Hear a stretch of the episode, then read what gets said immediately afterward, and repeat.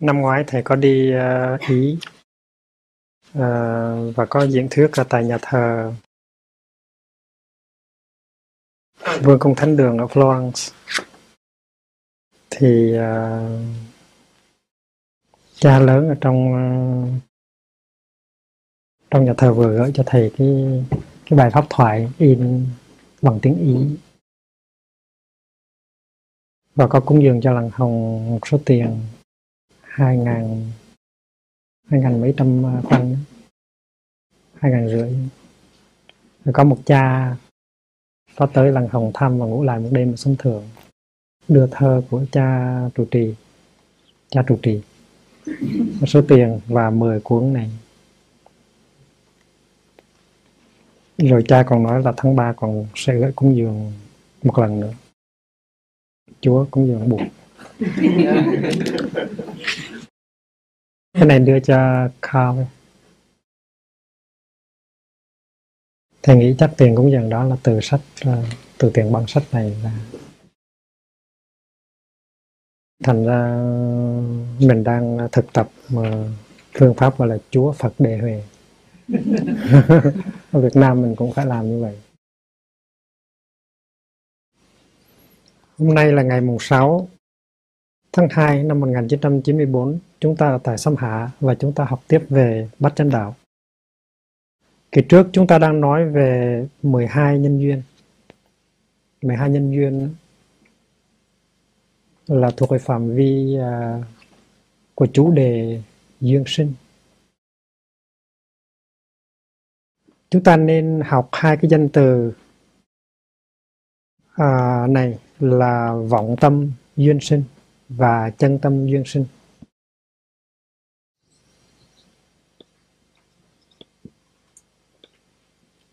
Vọng tâm, tức là cái tâm nó còn có sự sai lầm.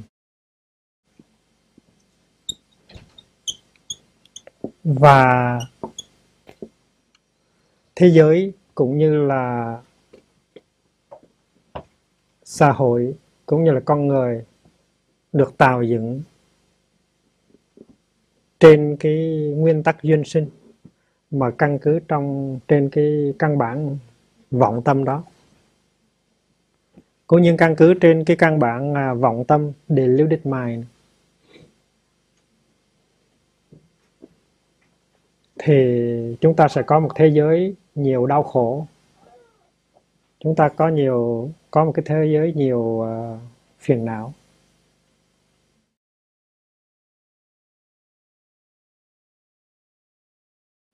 Trong khi đó đứng về cái mặt uh, tích cực uh, thì chúng ta có chân tâm duyên sinh.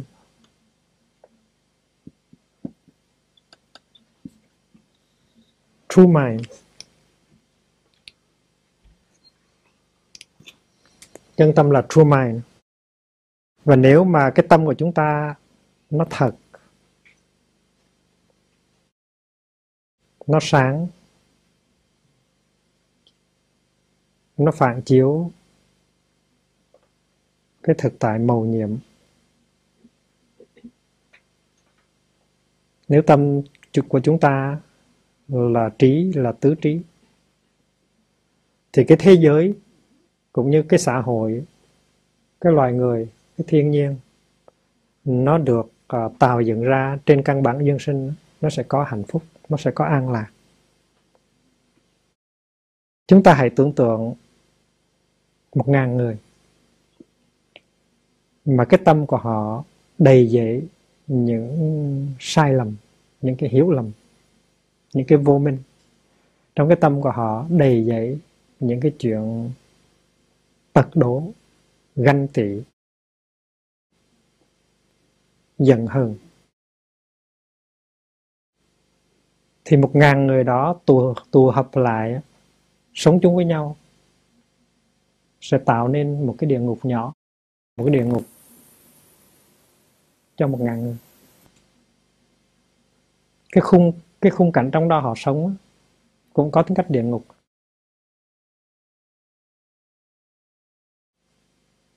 Cái sự sống hàng ngày của họ, nó cũng có tính cách địa ngục. Cái sự liên hệ giữa họ với nhau cũng có tính cách địa ngục. Cái địa ngục đó, nó tạo, được tạo nên do cái vọng tâm của một ngàn người. Cái chuyện này là cái chuyện chúng ta có thể hiểu được tất cả đều do cái tâm của chúng ta. Nếu đem vọng tâm tới mà tạo thành ra một cái cộng nghiệp đó, thì cái cộng nghiệp đó sẽ là cộng nghiệp của khổ đau. Chúng ta cứ tưởng tượng thôi là hai người hai người là đầy giấy những hiểu lầm nhau đã có thể tạo ra một địa ngục nhỏ rồi. Huống hồ là một ngàn người một ngàn người có những cái hiểu lầm nhau thì sẽ tạo ra một địa ngục lớn hơn lớn hơn lớn hơn một ngàn lần, hai ngàn lần.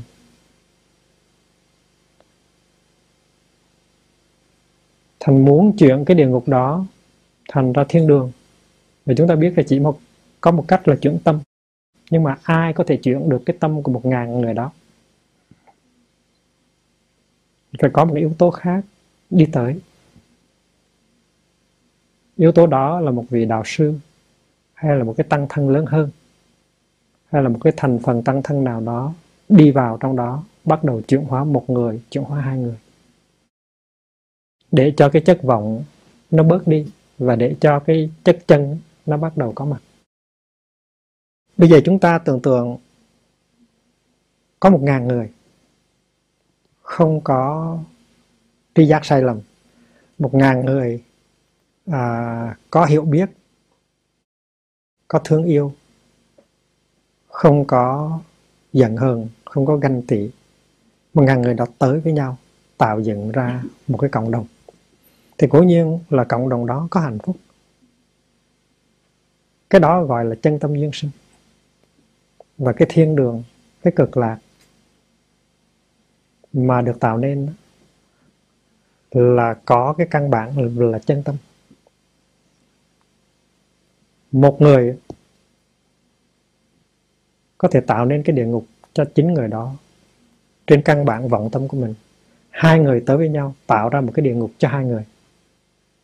Trên cái căn bản vọng tâm của hai người. Và một ngàn người tạo ra một cái địa ngục cho một ngàn người trên cái căn bản vọng tâm của một ngàn người. Chuyện đó rất khoa học, rất rõ ràng. Cho nên cái vốn liếng của chúng ta là cái tâm. Mà cái tâm còn nhiều vọng là cái tâm gây đau khổ. Vọng ở đây tức là sự sai lầm, sự hiểu lầm. Wrong perception perception erronée deluded mind khi mà có một người mà cái tâm sáng, cái tâm không có hiểu lầm, tâm không có vọng, cái tâm nó chân, thì người đó có một thiên đường nhỏ cho chính họ. Và khi mà hai người như vậy tới với nhau thì họ đã có hạnh phúc nhiều lắm rồi. Họ tạo ra một cái thiên đường nhỏ cho hai người. Và khi có người thứ ba muốn chung vô, thì họ phải cẩn thận chút xíu. Họ nói nên cho vô hay không nên cho vô. Nếu mà cái thiên đường của họ vững vàng thì có thể cho vô được. Và với hai cái chân tâm đó, thì mình có hy vọng chuyển cái vòng tâm kia từ từ. Và trong thời gian sau có ba cái chân tâm. Và cái thiên đường đó cái thiên đường nhỏ bé đó nó tiếp tục tiếp diễn.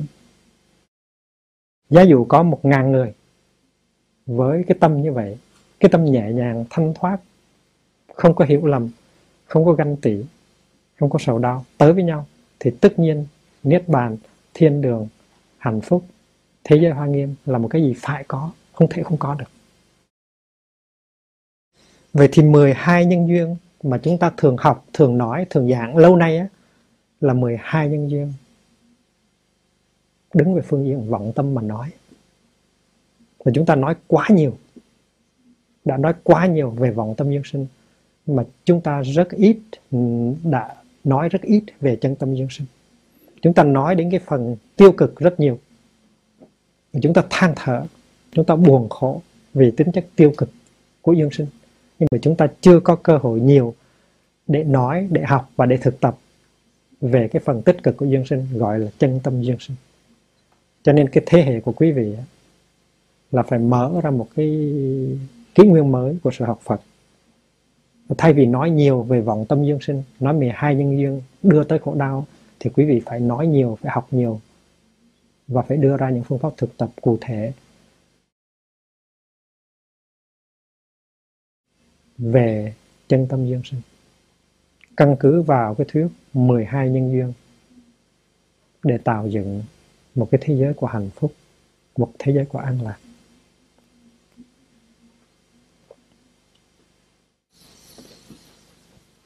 Vậy thì chúng ta làm lại cái, vẽ lại cái à, cái bản đồ hôm qua. Phía trong đó chúng ta vẽ 12 nhân duyên.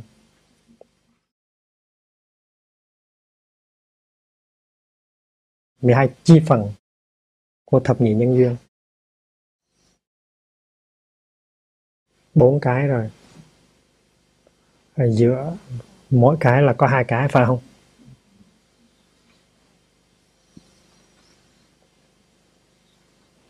Có cái màu gì tươi tươi để mình vẽ cái ở ngoài. Cái chân tâm duyên sinh.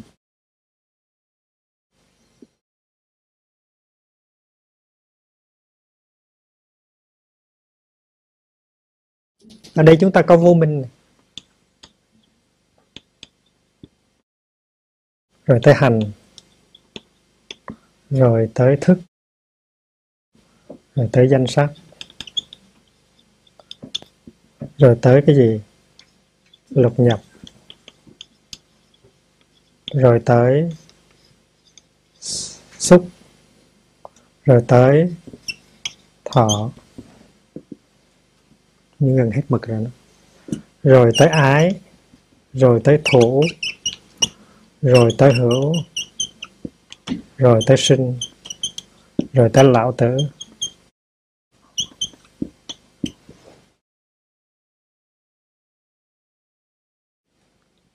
Bên này chúng ta có minh. Rồi, minh duyên cái gì? Quý vị nhắc lại cho tôi đi bồ đề tâm đại nguyện. Phải không? Bồ đề tâm đại nguyện. Vốn là một cái năng lượng rất lớn. Một cái năng lượng rất lớn. Nó thúc đẩy mình đi tới để làm việc độ sanh. Bồ đề tâm đại nguyện nó đưa tới gì? Trí. Trí đây á, nó được biểu hiện thành ra bốn mặt. Cái mặt thứ nhất gọi là hiển hiện để soi sáng gọi là đại viên cảnh trí đó.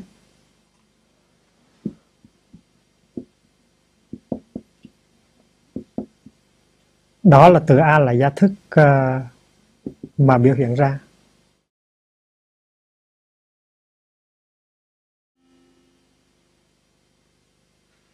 Và chúng ta biết rằng a là gia thức á, nó thuộc về vọng tâm cho nó biểu hiện ra thế giới thiên nhiên và con người gọi là khí thế gian và tình thế gian.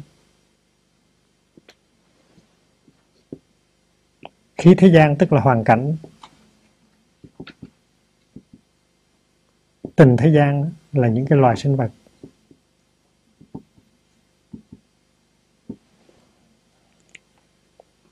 cái mà gọi là di thực thức hay là a la gia thức nó biểu hiện ra thành hai phần.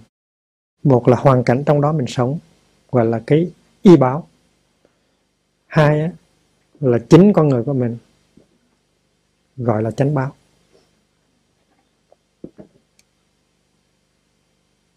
Cái đó là danh sắc chứ không có gì hết.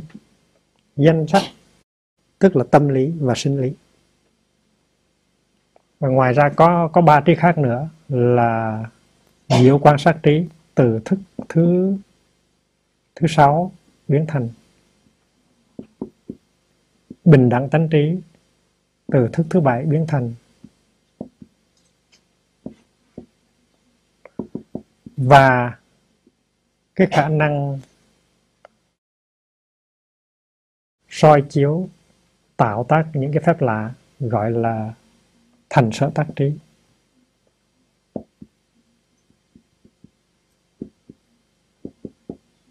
Tức là năm thức đầu. Năm thức đầu là nhãn thức, nhĩ thức tỷ thức, thiệt thức, thân thức. Thức nào cũng làm phép lạ hết. Nhưng mà chúng ta nên nhớ, cái trí đầu tiên đại bên cạnh trí tức là bản chất để mà tạo tác ra cái thế giới và cái con người ở trong đó. Vậy thì trí ở đây chúng ta đừng hiểu là cái trí năng cái thông minh của con người. Trí ở đây tức là cái bản chất nó tạo tác ra một cái thế giới à, an lạc. Cái thức á, thì nó tạo ra cái hữu. Tức là cái cuộc sống có nhiều khổ đau có nhiều đầy đọa có nhiều ưu sầu còn cái trí nó tạo ra tình độ. Nó tạo ra phật độ, nó tạo ra thế giới của hoa nghiêm. Và vì vậy cho nên trí đừng hiểu nó như là một cái trí năng, một cái intellect, một cái sự thông minh mà thôi.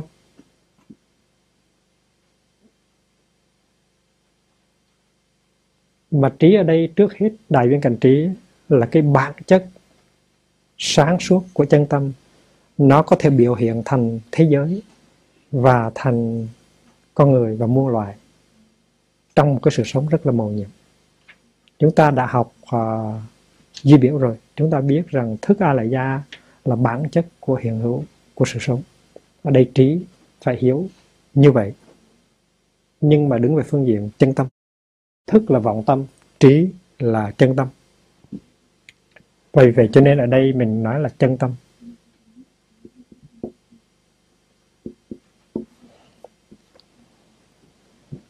Ngược với thức là vọng tâm.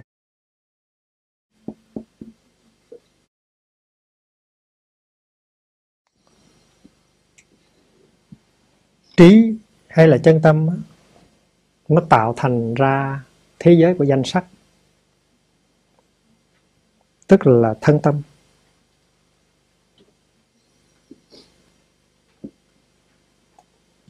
Nó cũng là danh sắc nhưng mà danh sắc của uh, của người giác ngộ của người có hạnh phúc của bụt của bồ tát.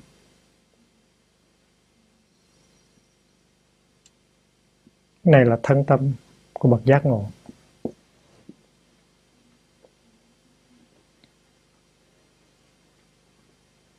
Nó là thân thì hiện. Nó là báo thân. Tức là cái thân tâm, kết quả tốt đẹp của những hành động, những cái thiện nghiệp trong quá khứ. Và từ cái báo thân này, trên căn bản báo thân này, chúng ta thấy có lục nhập. Lục nhập ở đây tức là là sáu căn và sáu trần trong cái màu nhiệm của chúng nó.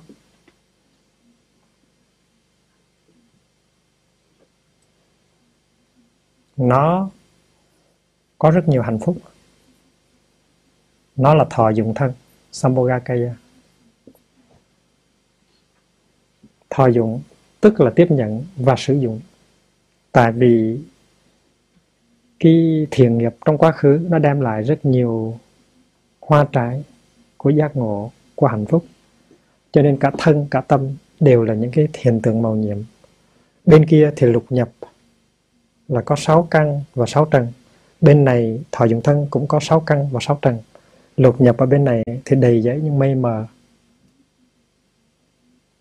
những vọng tưởng.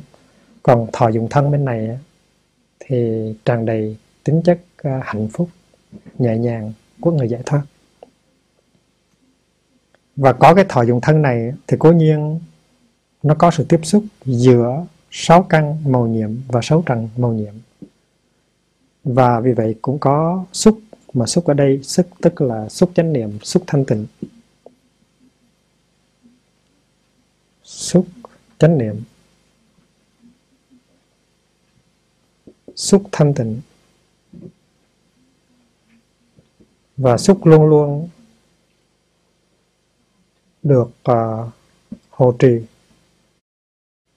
Sáu căn tiếp xúc với sáu trần luôn luôn là có chánh niệm và vì vậy cho nên luôn luôn có hộ trì. Khi sáu căn tiếp xúc sáu trần đem tâm ý tinh chuyên phòng hộ. Đó là sự sử dụng sáu căn và sáu trần của người giác ngộ và mình là những à, học trò, những người học trò của bậc giác ngộ thì cũng phải tập. Là mình phải chiếu ánh sáng chánh niệm vào trong sáu căn, sáu trần của mình để cái xúc của mình là xúc thanh tịnh, xúc chánh niệm. Và nếu xúc thanh tịnh, xúc chánh niệm thì sẽ tạo tác ra thọ thanh tịnh, thọ chánh niệm. Và cố nhiên cái tính chất hộ trì nó vẫn còn đó.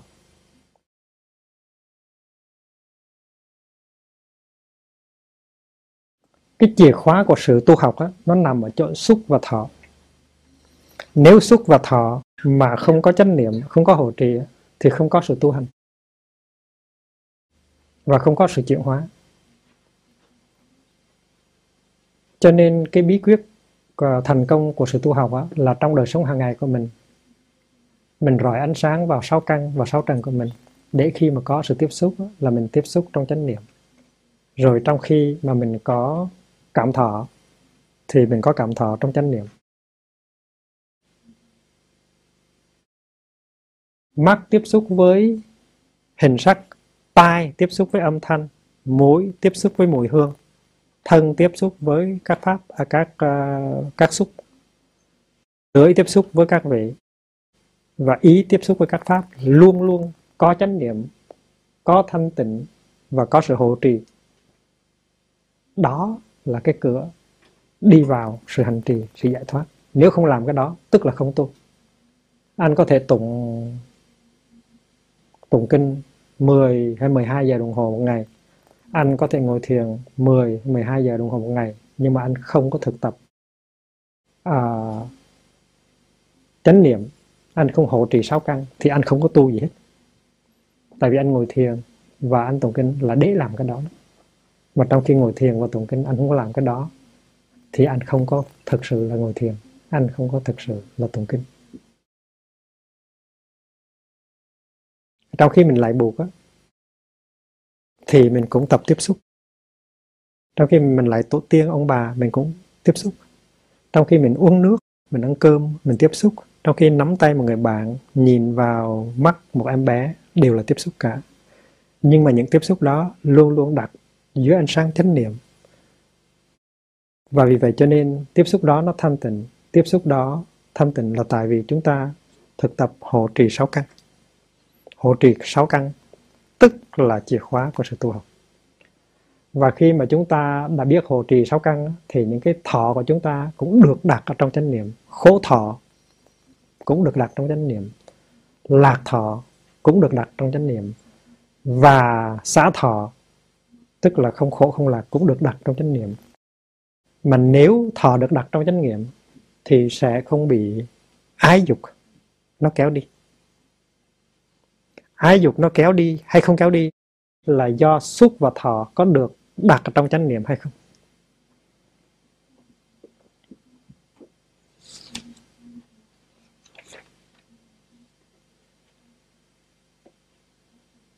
Ái, tức là sự ờ, thèm khát. Trishna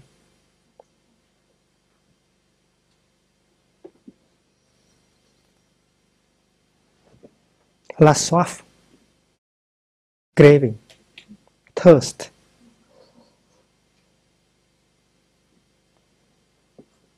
Nó làm cho mình chạy theo, làm cho mình đắm đuối, nó làm cho mình bị kẹt mà sở dĩ mình bị kẹt, mình đắm đuối, mình chạy theo là tại vì xúc và thọ của mình không được bảo trì, không được hộ trì bằng chánh niệm.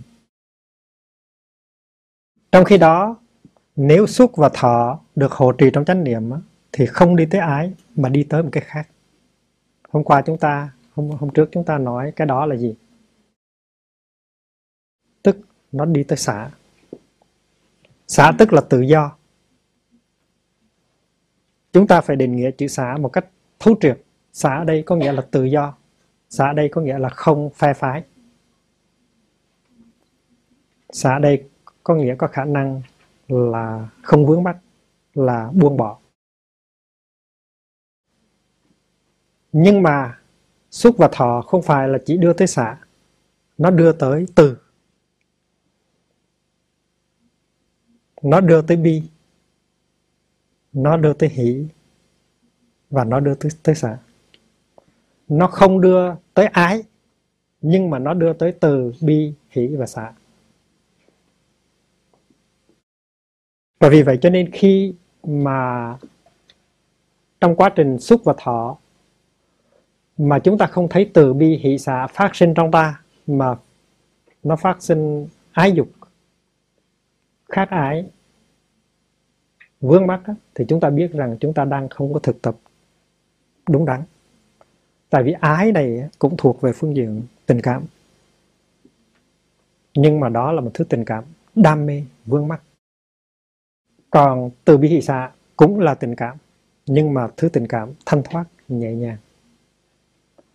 Tình cảm là gì? Tình cảm là một cái, tình là một cái, là một cái năng lượng. Nó có thể nó có thể ờ, thực hiện được rất nhiều phép lạ.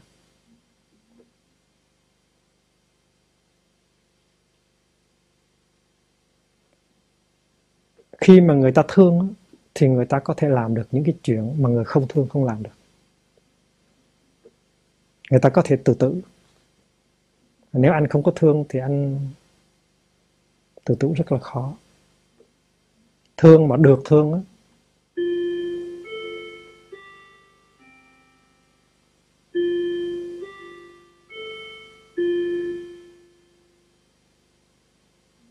thương mà được thương thì có thể tự tử cho người mình thương. Vì người mình thương. Thương mà không được thương cũng tự tử vì thất vọng. Mà cái năng lượng đó nếu anh không thương anh cũng làm được. Đó là đứng về phương diện thương yêu vướng mắc thương yêu nặng nề. Đứng về phương diện thương yêu của uh, của chân tâm nó cũng vậy. Anh có tình thương anh có từ bi hỷ xả anh có thể làm được những cái chuyện mà người không thương không thể nào làm được. Anh có thể chịu khổ đau anh có thể hy sinh thân thân mạng anh có thể eh, eh, làm mọi cái để cứu độ chúng sanh. Là tại vì anh có cái lòng thương lớn ở trong người. Và vì vậy cho nên cái đạo lý về từ bi hỷ xả tức là đạo lý về tình thương ở trong đạo buộc để nó thay thế cái tình thương vướng mắc, nặng nề, hệ lụy, gọi là khát ái, gọi là trishna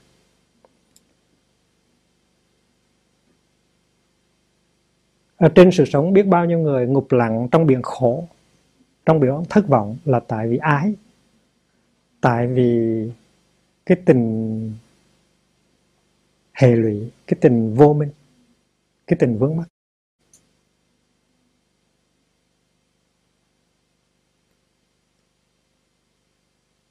Và vì vậy cho nên chúng ta biết rằng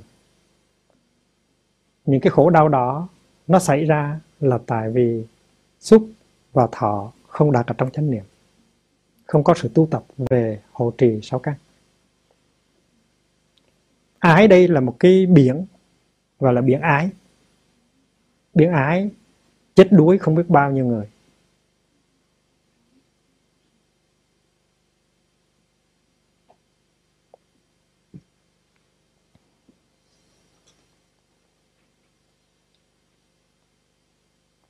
Đắm chìm ở trong biển ái đó không biết bao nhiêu người. Tạo ra những cái khổ đau cho thân mình, tâm mình, tạo ra những cái khổ đau cho người kia, tạo ra những cái khổ đau cho tất cả những người thân thuộc của mình, tạo ra những cái khổ đau cho những đứa con mà mình sinh ra. Và tất cả đều lặng ngục ở trong cái biển ái đó. Mà nước của biển ái đó, nó đục lờ. Biển ái trông ra, nước đục lờ. Đầy buồn, đầy nước mắt, đầy sầu khổ. Thì đó là tình. Bên này cũng là tình có một cái là trong truyền thống, có nhiều người sợ không dám nói tới tình. Làm như là đi tu là phải bỏ hết tất cả tình ra ngoài. Tu không có nói tình nữa. Và chúng ta biết rằng cái đó không có đúng. Tu là phải có rất nhiều tình. Cái tình này là cái tình cao đẹp, tình nhẹ nhàng, tình từ, tình bi, tình hỷ và tình xả ở chùa Trúc Lâm Huế ngày xưa có một vị tổ dùng chữ rất là táo bạo. Thì ngài đó nói rằng là buộc là người đa tình. Nếu mà tới thiền đường của chùa Trúc Lâm á, thì sẽ thấy hai câu đối. Câu đối vế bên tay tay phải là bất tục. Bất tục. Tức tiên cốt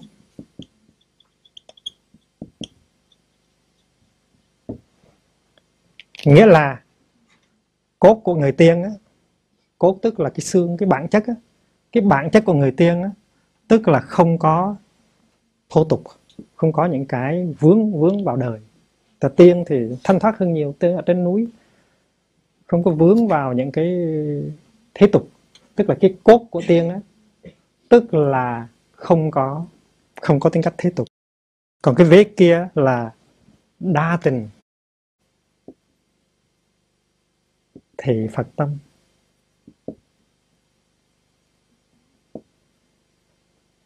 Có nghĩa là cái tâm của buộc là đa tình, tức là rất nhiều tình thương, rất nhiều tình cảm.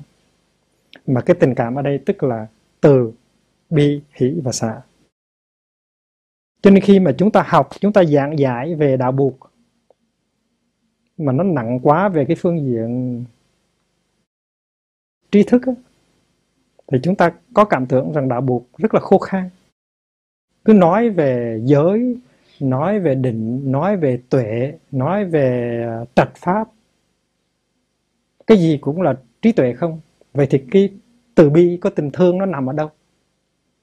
Bởi vì vậy cho nên trong trong truyền thống chúng ta đã đi hơi nghiêng về cái phương diện trí mà chúng ta đã lơ là lơ là về cái phương phương diện bi. Trong cái đó buộc là bi trí và bi viên mãn. Phần trí tuệ và phần tình cảm, nó song song với nhau và nó có một cái sự thăng bằng. Và vì vậy cho nên giá đạo lý về từ bi hỷ xả cần phải được đưa lên cao, cần phải được phát triển, cần phải được khai thác rất nhiều. Khi chúng ta đưa cái sự thực tập từ bi hỷ xả vào thì sự sống có hạnh phúc rất nhiều ngay trong giây phút hiện tại và vì vậy cho nên bài giảng hôm nay bài pháp thoại hôm nay nó có chủ đề là tình thương. Thương như thế nào mà mình có hạnh phúc? Những người được thương, những người cũng có hạnh phúc. Và không ai bị lặng ngục vào trong cái biển khổ đau của của khát ái, của Trishna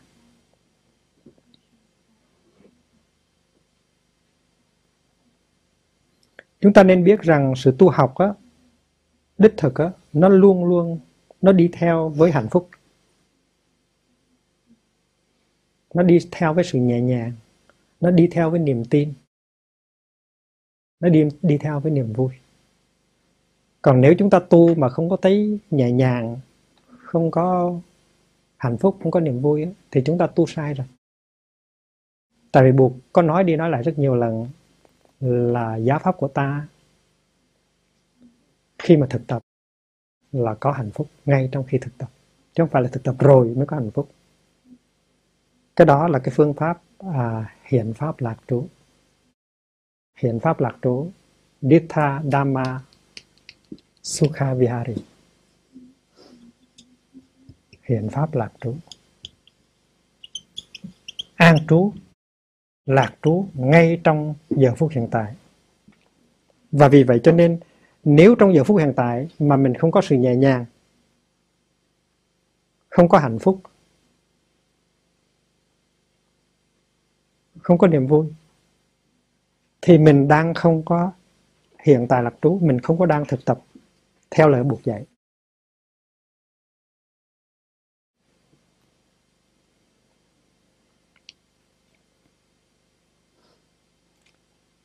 Chúng ta biết rằng trong cái đạo lý à, thất giác chi đó, tức là bảy cái yếu tố giác ngộ đó, chúng ta có yếu tố, có hai yếu tố. Nó nói về cái này, tức là yếu tố khinh an là nhẹ nhàng và yếu tố hỷ, tức là niềm vui.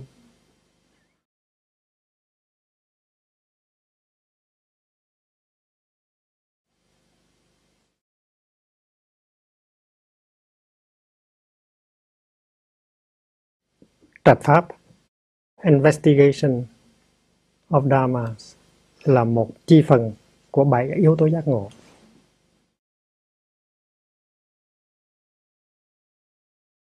Tinh tấn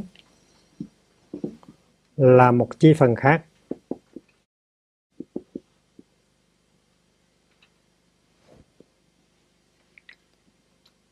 Tinh tấn cũng là một chi phần của bát chánh đạo hỷ là một chi phần khác hỷ là niềm vui nếu không có yếu tố hỷ vào thì nó có một cái gì sai ở trong sự tu tập vì vậy cho nên tu như thế nào mà mỗi giây phút đều có niềm vui cả thì mới đúng là phương pháp tu theo đạo Phật. Rồi tới khinh an. Khinh an tức là nhẹ nhàng. Khi mình cảm thấy nặng nề, vướng mắc thì là mình thiếu một trong những cái yếu tố giác ngộ gọi là khinh an. Và những cái khác, niệm là chánh niệm, là sự hộ trì sáu căn. Định tức là mình sống chăm chú. Và tuệ tức là cái tuệ giác của mình. Với tuệ giác đó càng ngày mình càng quán chiếu các pháp một cách sâu sắc hơn gọi là trạch pháp. Nó đi như thế này.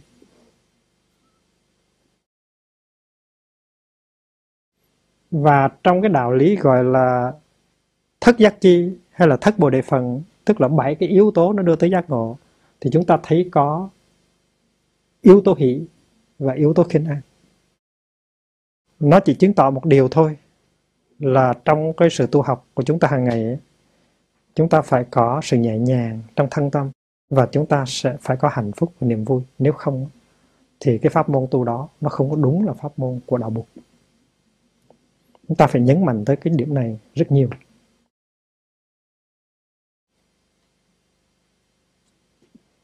Vậy thì khi mà sáu căn được hộ trì thì chúng ta có chánh niệm trong xúc, chúng ta có chánh niệm trong thọ. Và khi chúng ta xúc chạm với cuộc đời, với sự sống, với chính chúng ta thì chúng ta phát khởi tình thương mà không có phát khởi sự vướng mắc của uh, ái dục và cái đạo lý về tình thương ở trong đạo buộc đó, được diễn bày rất là kỹ lưỡng, rất là sâu sắc. Gọi là The Teaching of Love in Buddhism là một cái đề tài rất lớn. Ở trong đạo buộc buộc dạy thương như thế nào. Đó là một cái đề tài rất lớn mà mình phải khai mở, mình phải khai thị cho cái thế giới bây giờ. Tại thế giới bây giờ rất cần tình thương.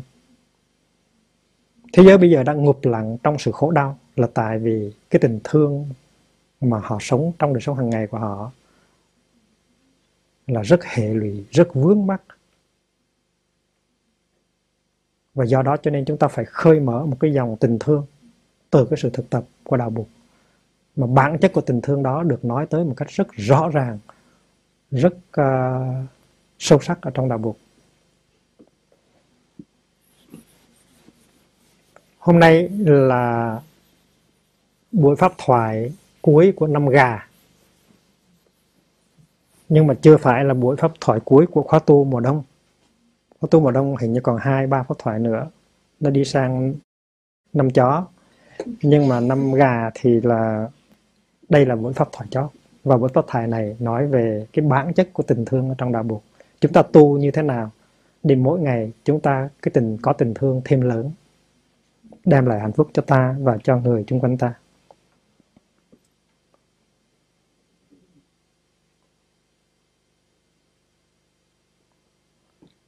Chúng ta biết rằng có cái loại tình thương này á, thì chúng ta sẽ không có bị vướng mắc không có bị thủ mà chúng ta có xả.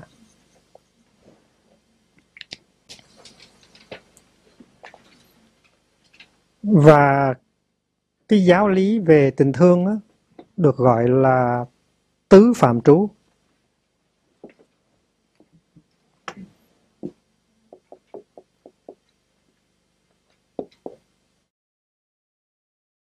Gọi là Brahma Vihara.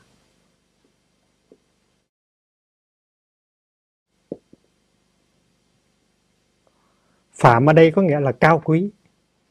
Vihara này tức là là ở. Vihara này là chỗ ở chỗ ở là cư xá là cái vùng mà chúng ta đang sinh sống gọi là Vihara. Vihara có khi à, được dịch là tu viện. Nhưng mà Vihara có nghĩa là abode là cái chỗ mà chúng ta đang sinh sống. Chúng ta ở tức là nơi chúng ta cư trú và phạm ở đây có nghĩa là cao quý có nghĩa là hạnh phúc. Nghĩa là những cái vùng cư trú à, trong đó chúng ta có hạnh phúc nhiều nhất.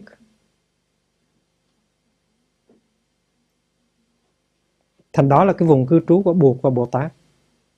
Nếu mà mình muốn có hạnh phúc đó, thì mình gia nhập vào cái cư xá đó. Vào cư xá đó mà sống chung với buộc với bồ tát thế nào có rất nhiều hạnh phúc? Tại vì cư xá đó là cư xá tứ phạm trụ tức là từ bi hỷ xã Nên ai hỏi mình, địa chỉ của ông ở đâu? Nói, địa chỉ của tôi là the four Brahma Viharas.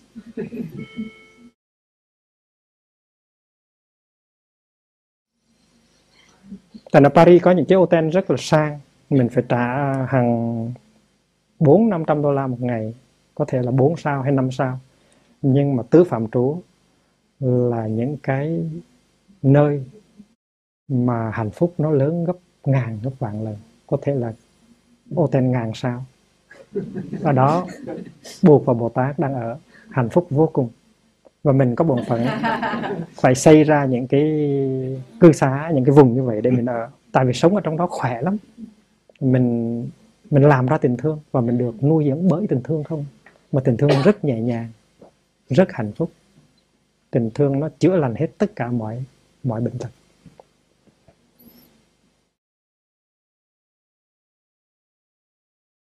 Tứ phạm trú tức là bốn cái nơi ở bốn cái chỗ ở cao cao sang màu nhiệm.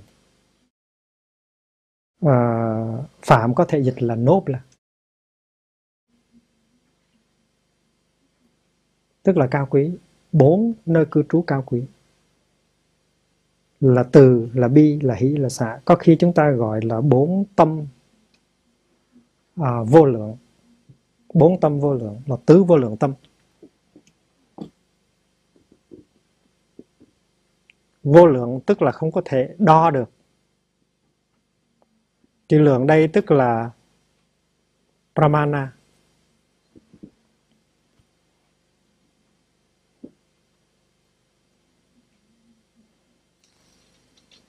Mà vô lượng tức là apramana.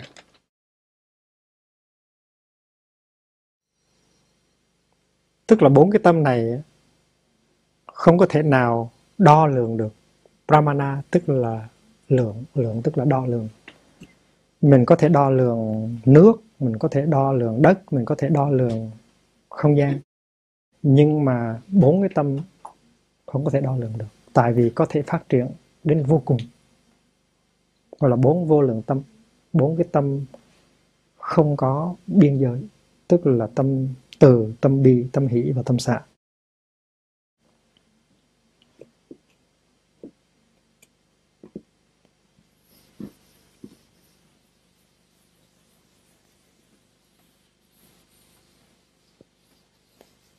trước hết là tâm từ. À, mà tiếng Phạn là Maitri, tiếng Pali là Metta, tâm từ.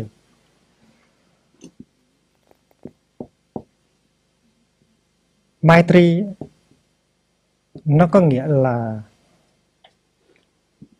hiến tặng niềm vui, hiến tặng hạnh phúc. Cái tâm muốn hiến tặng niềm vui và hiến tặng hạnh phúc. Và khi mình thực tập á, thì mình có khả năng hiến tặng niềm vui và hiến tặng hạnh phúc. The capacity to offer joy and happiness gọi là từ. Và Đức Bụt uh, uh, sắp ra đời để nối tiếp uh, sự nghiệp của Bụt Thích Ca tên là Maitri. Đức Bụt của tình thương. Maitreya. Maitreya tức là từ thị. Từ thị Mr. Love.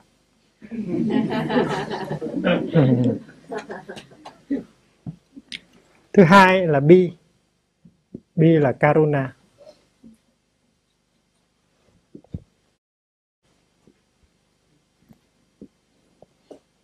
Karuna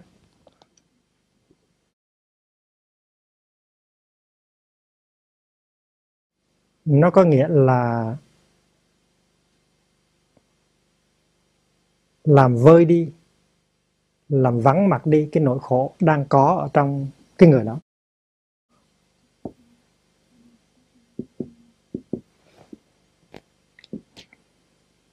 trước hết là cái ý chí muốn làm vơi đi cái nỗi khổ ở trong cái người đang khổ.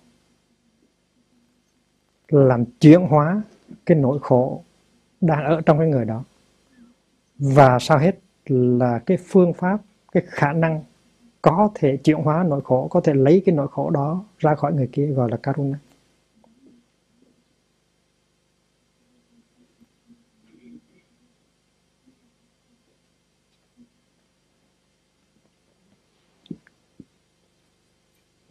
Hỷ tức là mudita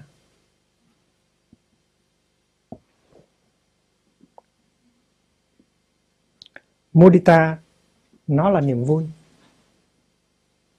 Tại vì tình thương thương đích thực á, nó không có đem tới sự sầu đau.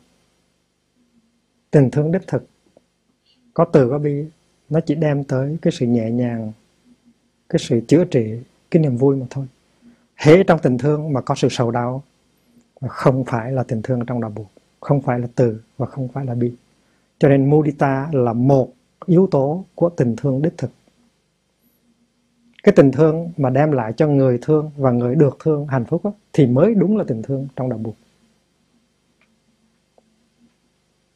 còn cái thứ tình thương đó, mà mỗi ngày đều gây khổ đau cho nhau gây vướng mắc cho nhau thì cái tình thương đó không phải là tình thương của đạo buộc. Vì vậy cho nên mudita hỷ đây á, nó là tình thương. Nó là một yếu tố của tình thương yếu tố thứ ba của tình thương. Thì thương như thế nào mà mình có niềm vui và người mình được thương cũng có niềm vui? Chứ không phải là hai người kéo nhau vào địa ngục. Và xả tức là có sự nhẹ nhàng có sự thư thái có tự do tức là upeksha.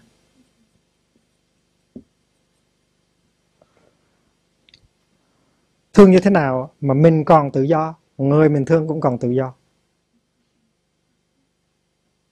Thương như thế nào mà hai người không có đi vào trong tù ngục? Một cái thứ tù ngục sơn son thép vàng, nhưng mà cũng đôi khi sơn son thép vàng, nhưng mà nó là một thứ tù ngục. Thương mà mình mất tự do thương mà người mình được thương mất tự do. Cái đó không phải là tình thương đích thực ở trong đạo buộc thương như thế nào mà mình vẫn còn tự do và người được mình thương cũng tự do thì mới đích thực là tình thương đạo buộc tình cha con cũng vậy, tình thầy trò cũng vậy, tình anh em cũng vậy, tình mẹ con cũng vậy, tình nam nữ cũng vậy. Nếu trong tình thương mà mình cảm thấy mất tự do. Mà mình người người kia cũng cảm thấy mất tự do. Thì cái tình thương đó nó là tình thương hệ lụy. Và không phải là tình thương ở trong đạo bục cho nên nói về tình thương á, thì ở trong đạo bục chúng ta có một cái giáo lý rất là đầy đủ rất là sâu sắc về tình thương. Và chúng ta phải học như thế nào chúng ta phải hiểu như thế nào chúng ta phải giảng giải như thế nào chúng ta phải thực tập như thế nào để cho cái giáo lý về tình thương ở trong trong đạo buộc được hiển lộ. Có nhiều người nói, tu mà thương thương cái gì? Kỳ thực ra tu là phải thương thương thật nhiều mới được. Và cái tình thương đó, nó rất là mạnh khỏe, nó rất là có tính cách trị liệu. Nhưng mà từ bi hỷ xã không phải là những cái những cái ước muốn, những cái sự chúc tụng, mà phải là sự thực tập. Từ là ước muốn đem lại hạnh phúc cho người kia, nhưng mà ước muốn đó không có đủ. Từ là khả năng, là sự thực tập có thể đem lại hạnh phúc cho người kia. Mình phải định nghĩa như vậy. The willingness and the capacity to offer joy and happiness. Phải phải định nghĩa như vậy. Chứ cứ nói là tôi muốn thương anh lắm, tôi thương anh ghê lắm. Nhưng mà tôi càng thương thì anh càng khổ. Thì cái đó không phải là từ. Đó là tại mình không có khả năng. Mình có ý chí thương, nhưng mà mình không có khả năng thương. Đi cũng vậy mình muốn làm vơi nỗi khổ của người ta, nhưng mà mình không làm được. Vì vậy cho nên bi là ước muốn và khả năng làm vơi nỗi khổ. The capacity, the willingness and the capacity to remove the pain. Hỷ tức là ước muốn tạo dựng cái hạnh phúc trong mình và trong người kia. The capacity the willingness and the capacity to bring joy to both. Và xạ tức là cái ước muốn và cái khả năng bảo tồn cái tự do bảo vệ cái tự do cho người kia và cho chính mình. Chúng ta không có thể hiểu được uh, cái bản chất của tình thương trong đạo Phật nếu chúng ta không có đặt cái tình thương đó, cái giáo lý đó trong cái môi trường của bác chánh đạo. Nếu chúng ta không có thực tập bát chánh đạo thì chúng ta không thể thực tập được tình thương ở trong đạo Phật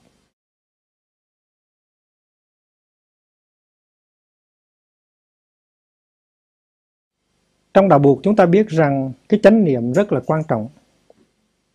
Chánh niệm là khả năng có thể thấy được những cái gì đang xảy ra trong ta và xung quanh ta. Và chánh niệm đó cho chúng ta thấy được cái nhu yếu, trưởng hóa khổ đau và nhu yếu hiến tặng niềm vui cho người đang khổ người kia đang khổ, người kia không có niềm vui chính chúng ta cũng đang khổ, chính chúng ta không có niềm vui. Thì chính là chánh niệm là cái ánh sáng nó có thể rọi vào và nó cho chúng ta thấy cái sự thực đó. Đôi khi mình đang giận người kia mình đang làm cho người kia khổ mà mình không có biết là tại mình không có chánh niệm. Mình vẫn tiếp tục giận người đó mình vẫn tiếp tục uh, làm khổ người đó là tại vì mình không có biết rằng người đó đang khổ và mình không có biết rằng chính cái khổ người đó, mình đóng góp vào một phần nào, ít nhất là một phần, vào mỗi ngày. Thì cái khả năng có thể có thể nhận chân ra cái sự thật đó là chánh niệm. Vì vậy cho nên phải hộ trì sáu căn trong sự tiếp xúc, trong các cảm thọ. Mình phải thấy được rằng người đó đang khổ, người đó cần phải bớt khổ người đó không có niềm vui, người đó cần phải hiến tặng niềm vui. Và đôi khi người đó chính là mình. Chính mình đang khổ. Tại vì từ bi hỷ xã là bốn cái mình phải thực hiện cho chính mình và cho người khác, chứ không phải là cho người khác không. Tại nếu mình không có bốn cái đó trong mình, thì mình không có thể nào hiến tặng bốn cái đó cho người khác. Cho nên cái vốn liếng của mình là chỗ thực tập. Mình phải có cái năng lượng của từ, của bi của hỷ, của xã trong mình một phần nào thì mình mới có thể hiến tặng cho người kia được. Cho nên chánh niệm là soi sáng trong tự thân, tự tâm để thấy được những cái nỗi khổ của mình và cái nhu yếu, hạnh phúc của mình. Cái đó nó đi với tứ diệu đế phải thấy được cái nỗi khổ của mình, phải thấy được cái sự thiếu niềm vui của mình và mình phải biết thương mình. Rồi trong cái giáo lý có dạy những cái phương pháp tự thương mình, tự làm cho mình có hạnh phúc. Trong những bài pháp thoại của thầy giảng, có vô số những cái phương pháp giúp cho mình tự thương mình, tự giữ gìn, tự bảo trọng cái thân thể, tâm hồn của mình và đem niềm vui trong từng giây phút cho đời mình. Thì cái đó là thực tập từ bi. Khi mà mình đi thiền hành cho đúng phép, mình có an lạc trong từng bước chân mình nuôi dưỡng cơ thể từng tế bào của mình bằng hơi thở, bằng chánh niệm, thì lúc đó mình đang thương mình. Mình đang thương mình một cách thực, mình đang nuôi dưỡng, mình đang làm cho rã ra những cái nỗi sầu khổ.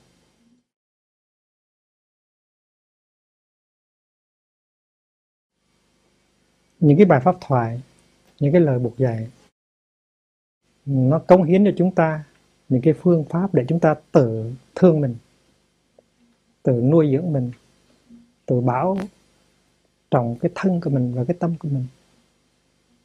Cái đó gọi là tự thương thương mình. Và cái phương pháp đó là phải thực tập hàng ngày. Phải cho mình từ, phải cho mình bi, phải cho mình hỷ và phải cho mình xả và nếu trong đời sống hàng ngày mình cũng thực tập bốn cái đó thì mình không có tiếp nhận được cái gì của buộc cả.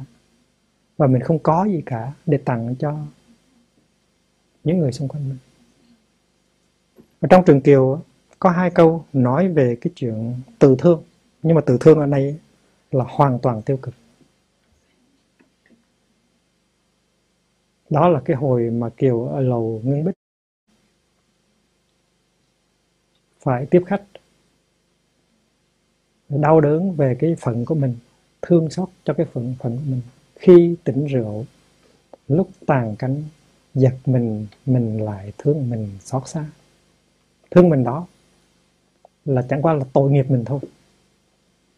Thấy cái thân phận đầy đọa, thấy cái thân phận nhơ nhút của mình, thấy cái sự thiếu tự do hoàn toàn của một kiếp người, cho nên sự xót thương đó là sự xót thương hoàn toàn tiêu cực khi tỉnh rượu lúc tàn canh một mình mình lại thương mình xót xa. Cái thương đó nó không chữa trị được nó không đem lại hạnh phúc.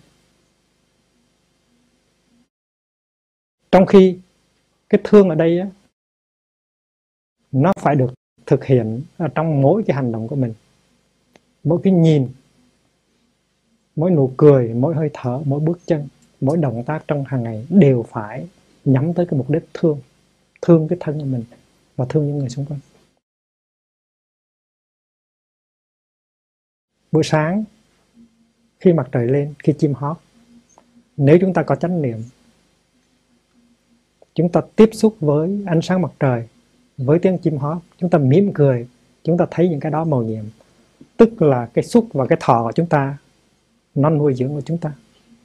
Nó đem tới từ và bi và hỷ và xạ cho thân tâm của chúng ta đó là thực tập tình thương trong đạo Phật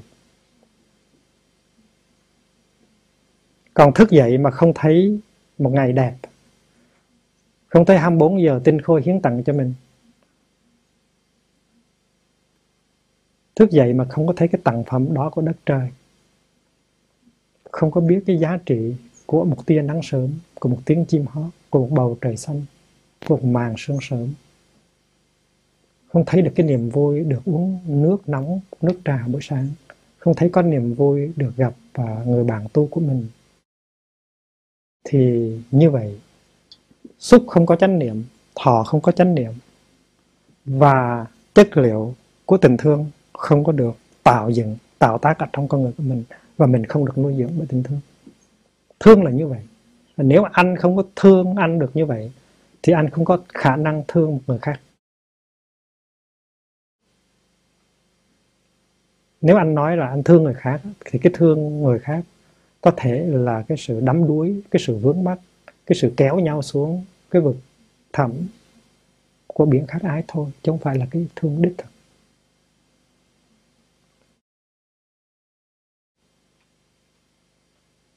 Nuôi dưỡng mình và nuôi dưỡng xung quanh, người xung quanh bằng tình thương, đó là sự thực tập của chúng ta.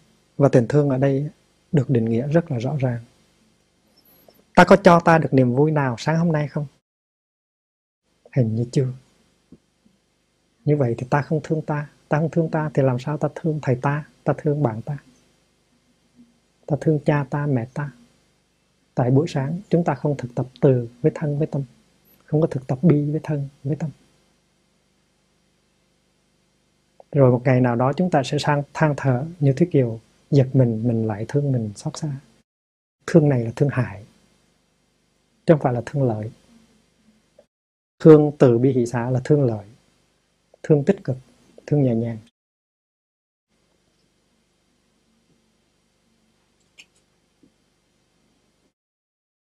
Mà cái tình thương đó, nó căn cứ trên cái nhu yếu của thân và của tâm. Nhờ chánh niệm, chúng ta mới biết rằng chúng ta có nhu yếu được thương được có hạnh phúc, được chuyển hóa, được có thêm tự do. Và chúng ta phải thực tập. Công phu hàng ngày phải nhắm đến cái sự thực tập đó.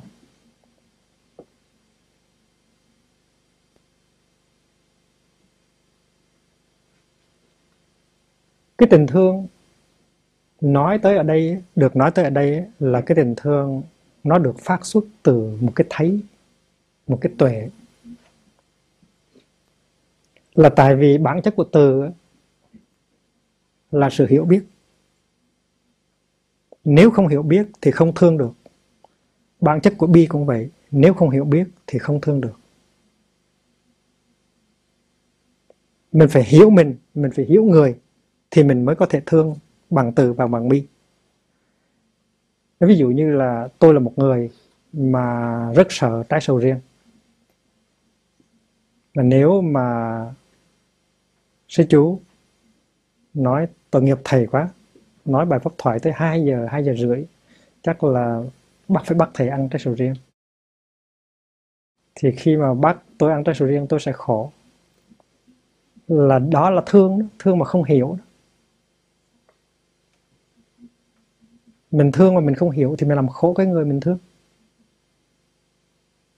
Thương mà không hiểu thì gây thương tích cho người mình thương và vì vậy cho nên từ và bi, cái bản chất của nó là trí, là sự hiểu biết.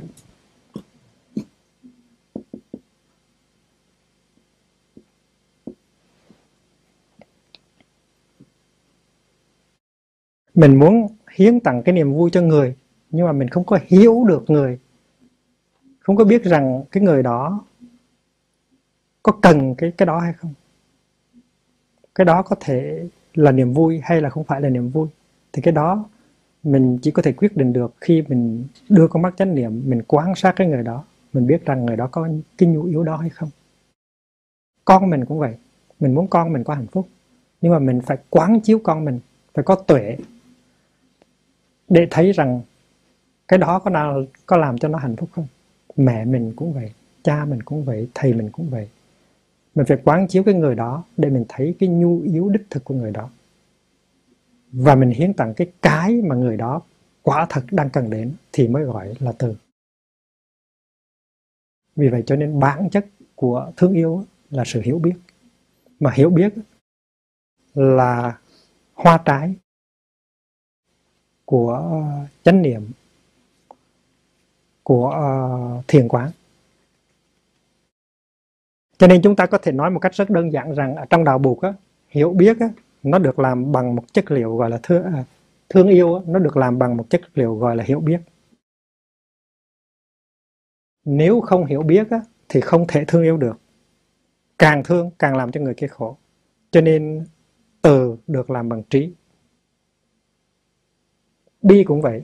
Bi tức là thấy được cái nỗi khổ của người ta và thấy được cái nỗi khổ của người ta rồi hiểu được những cái nguyên do của nỗi khổ đó rồi thì mới có thể chuyển hóa và làm vơi đi nỗi khổ đó. Và vì vậy cho nên nguyên tắc tứ diệu đế phải được à, phải được áp dụng ở đây. Trước hết mình đem chánh niệm mình nhìn vào trong con người kia để mình thấy người kia có những cái nỗi khổ nào. Đó là sự thực tập sự thật thứ nhất khổ đế. Công nhận sự có mặt của khổ sau khi nhận diện được cái sự thật thứ nhất, cái sự có mặt của khổ nơi người đó, mình mới quán chiếu để thấy được những cái nguồn gốc xa gần của cái khổ đó, tức là tập đế và chỉ khi nào nắm được hai cái sự thực đầu là khổ đế và tập đế, thì mình mới có thể có một cái ý niệm về đạo đế, tức là con đường làm thế nào để giúp người đó vượt qua những cái khổ đau. Và do đó cho nên quá trình thương, tức là quá trình hiểu mà muốn hiểu thì phải thực tập quán chiếu. Nếu anh thương một người nào đó, thì anh phải quán chiếu cái người đó. Anh phải thấy cái khổ của người đó, rồi anh phải quán chiếu để thấy được cái tập của người đó. Tức là những cái nguyên do gần xa nó đưa tới cái khổ đó. Rồi anh mới bước được cái bước thứ ba là là thực tập. Để làm cho tiêu tan, để làm cho nhẹ bớt cái nỗi khổ đó. Vì vậy cho nên thực tập tứ diệu đế là thực tập tình thương. Tứ diệu đế là như vậy.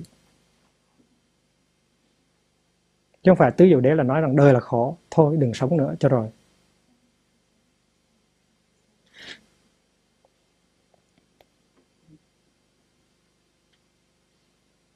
Chúng ta ca tụng bụt là một bậc trí và bi viên mãn.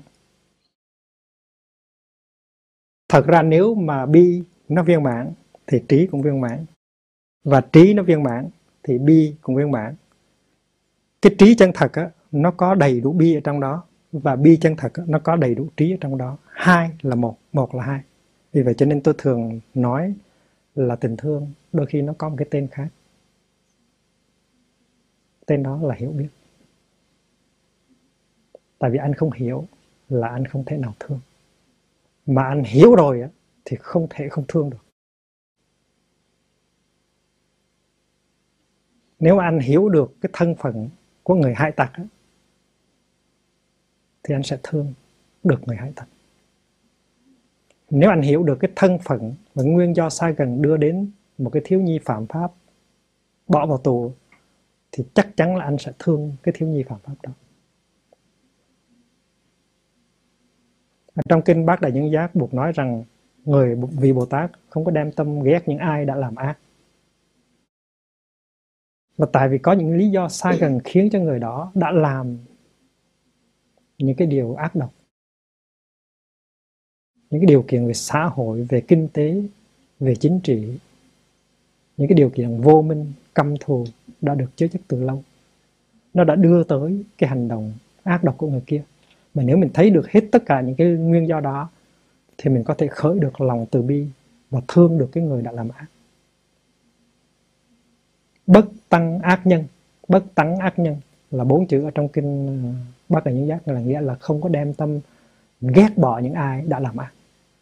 Mà làm sao mình hiểu được bốn chữ đó? Không ghét người ác.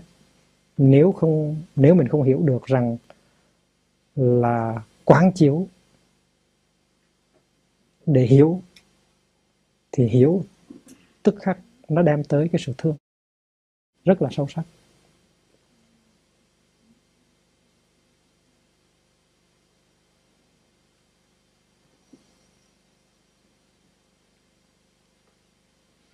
Vậy thì khi mà anh dùng cái trí năng khô khan của anh để anh học buộc để anh lý luận cái đó gọi là càng tuệ. Càng là khô dry knowledge. Thì cái tình thương không có xuất hiện được. Tại tình thương, nó không có thể làm được bằng cái chất càng tuệ. Tình thương á, nó chỉ làm được bằng cái chất tuệ giác chân thực. Tức là mình gọi là hiểu biết. Hiểu biết tiếng phạn gọi là prajna.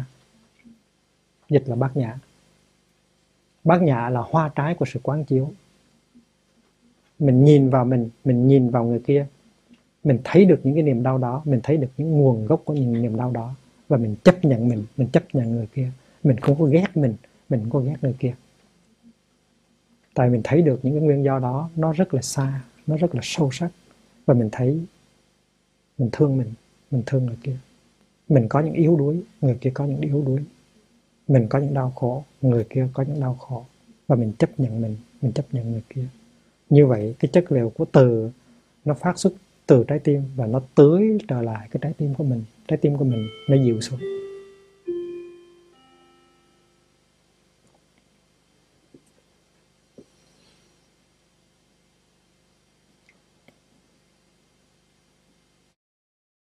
Và nếu mình thực tập uh, từ và bi. Trên cái căn bản hiểu biết á, thì không bao giờ mình đi vào cái sự thương yêu vướng mắc.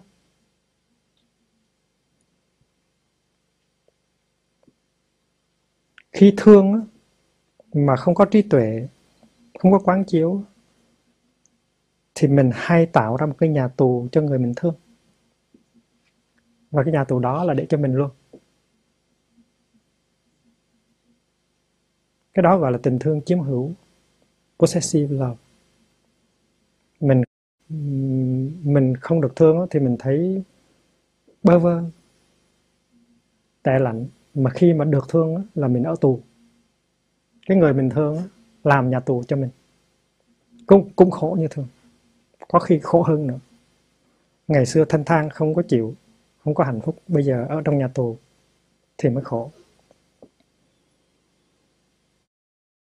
Mà sở dĩ người kia tạo lập ra nhà tù mà nhốt mình đó, là người kia rất có thiện chí người kia nói rằng là mình sẽ sung sướng ở trong cái nhà tù đó hay ra khỏi nhà tù đó là mình sẽ khổ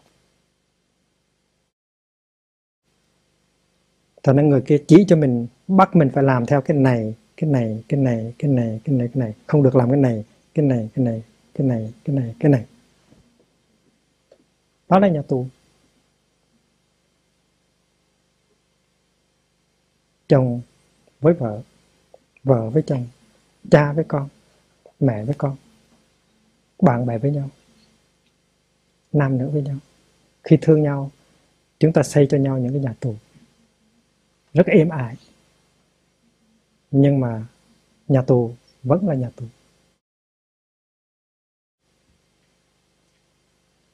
Mà sở dĩ chúng ta xây nhà tù là tại vì chúng ta không biết được nhu yếu đích thực của chính chúng ta và của người chúng ta thương. Thì buộc dạy như vậy về tình thương đã khá để đầy đủ.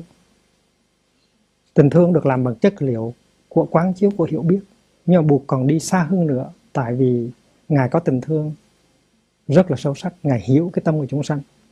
Ngài nói rằng trong cái tình thương chân thật, nó có yếu tố của niềm vui. Nếu không có yếu tố của niềm vui thì anh biết rằng cái đó chưa phải là từ, chưa phải là bi. Đây là một cái một cái phương pháp khác nữa để nhận diện tình thương, sự có mặt của niềm vui. Có nhiều người sợ sợ vui. Tu mà còn vui gì nữa? Tu thì không được vui. Vì vậy cho nên nói là vui ở đây tức là cái vui vị tha, altruistic joy, sympathetic joy.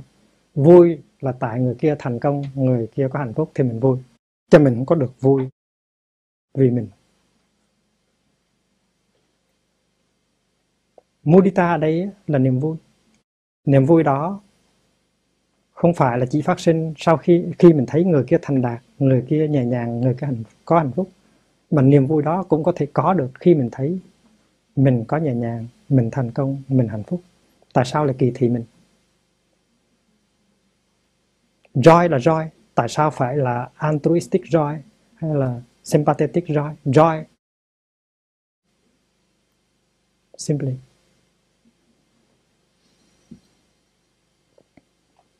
Vậy thì khi mà tôi bước những cái bước thiền hành thảnh thơi, tôi tiếp xúc với nắng tôi tiếp xúc với tiếng chim, tôi tiếp xúc với tăng thân, tôi được nuôi dưỡng, tôi vui. Thì cái đó là mudita tôi có quyền tiếp nhận, tôi có quyền nuôi dưỡng tôi bằng cái niềm vui đó.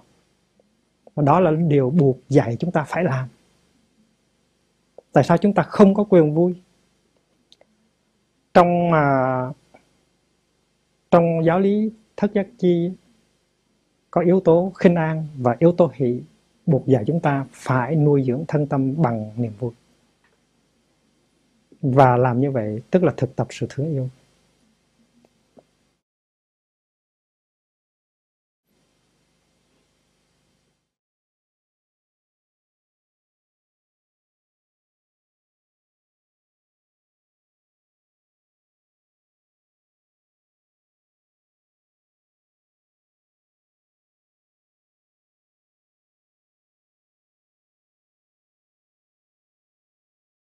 Để tôi ngưng à, một vài phút tôi đọc cho quý vị nghe một bài thơ tình.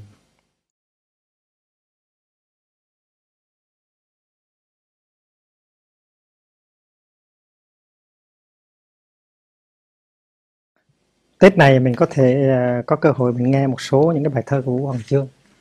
Vũ Hoàng Chương à, những cái năm mà trước khi tịch đó, có làm nhiều bài thơ Phật rất hay, rất đạt. Nhưng mà hồi còn trẻ đau khổ ghê lắm. Thơ say thơ điên ờ, thơ tình đây là một bài Vũ Hoàng Chương viết năm 1940 trong cái tập thơ gọi là thơ say.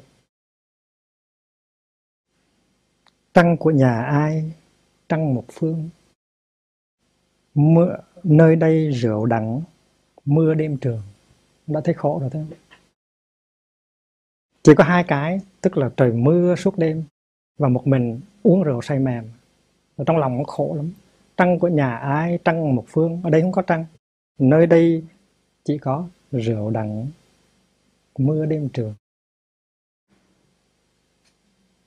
Ừ đêm tháng 6 12 nhị, tổ của hoàng ơi, hỡi nhớ thương. 12 tháng 6 là cái ngày tan nát ngày cô ta bỏ đi.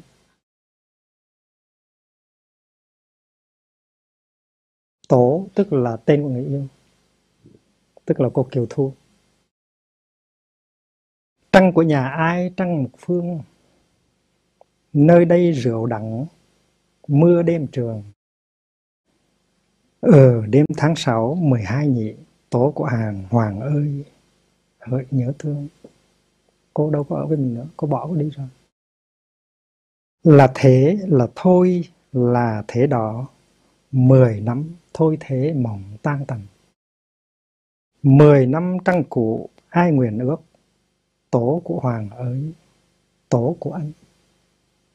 Chúng ta nhớ ngay tới ngã và ngã sợ.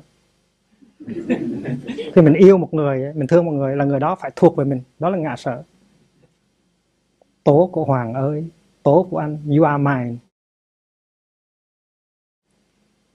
Mà chính vì vậy cho nên mới khổ.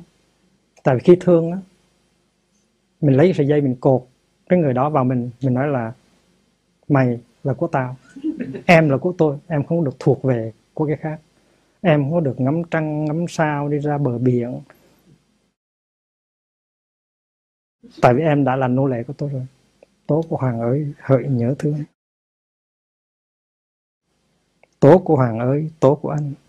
Tháng 6 12 từ đẩy nhẹ chung đôi từ đẩy, nhẹ, lìa đôi. Trước đó thì chung đôi, mà sau đó thì lìa đôi. Thành ra 12 tháng 6 là cái mức ờ, đánh dấu. Tháng 6 12 từ đẩy, nhẹ. Chung đôi từ đẩy, nhẹ, lìa đôi. Đó là vô thường chứ có gì đâu. Có hợp thì có tan. Em xa lạ quá. Đâu còn nữa tổ của hoàng xưa tổ của tôi bây giờ có gặp ngoài đường, nhưng mà cô ta không thèm dò.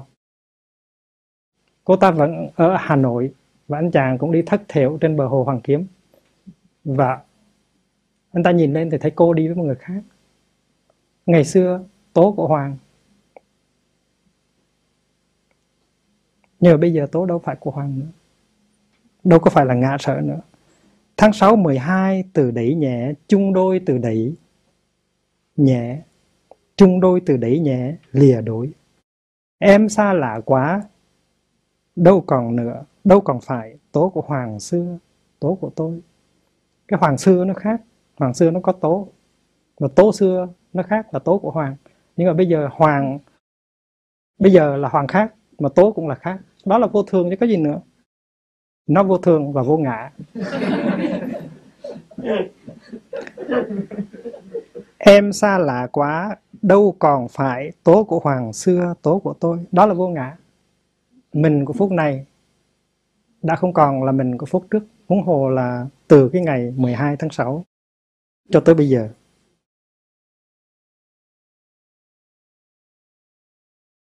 Men khói đêm nay sầu vũng mộ. Bia đề tháng 6 ghi 12 thành ra cái mối tình đó đã chết rồi và đã xây thành một cái nấm mộ mà trên trên cái tấm bia thì khắc 12 tháng 6 và trước mộ nó có một cái vũng nước mắt. Cho nên nói là mưa, men khói đêm nay sầu vũng mộ. Vũng là tức là một cái vũng nước. Mộ. Mối tình đã chết men khói đêm nay sầu vũng mộ, bia đề tháng 6 ghi mười hải tình ta tha thiết, cuồng ta khóc, tố của hoàng, nay tố của ai?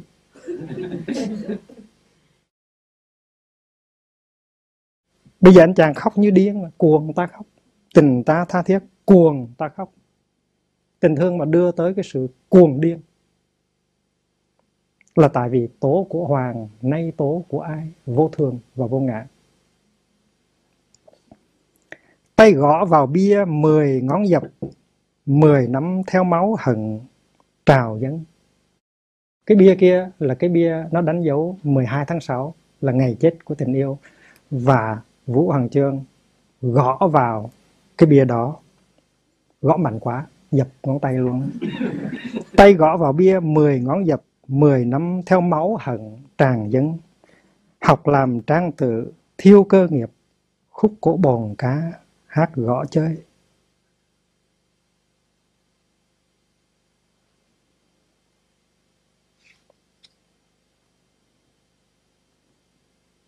Khi mà vợ của ông Trang tự chết thì ông có khóc.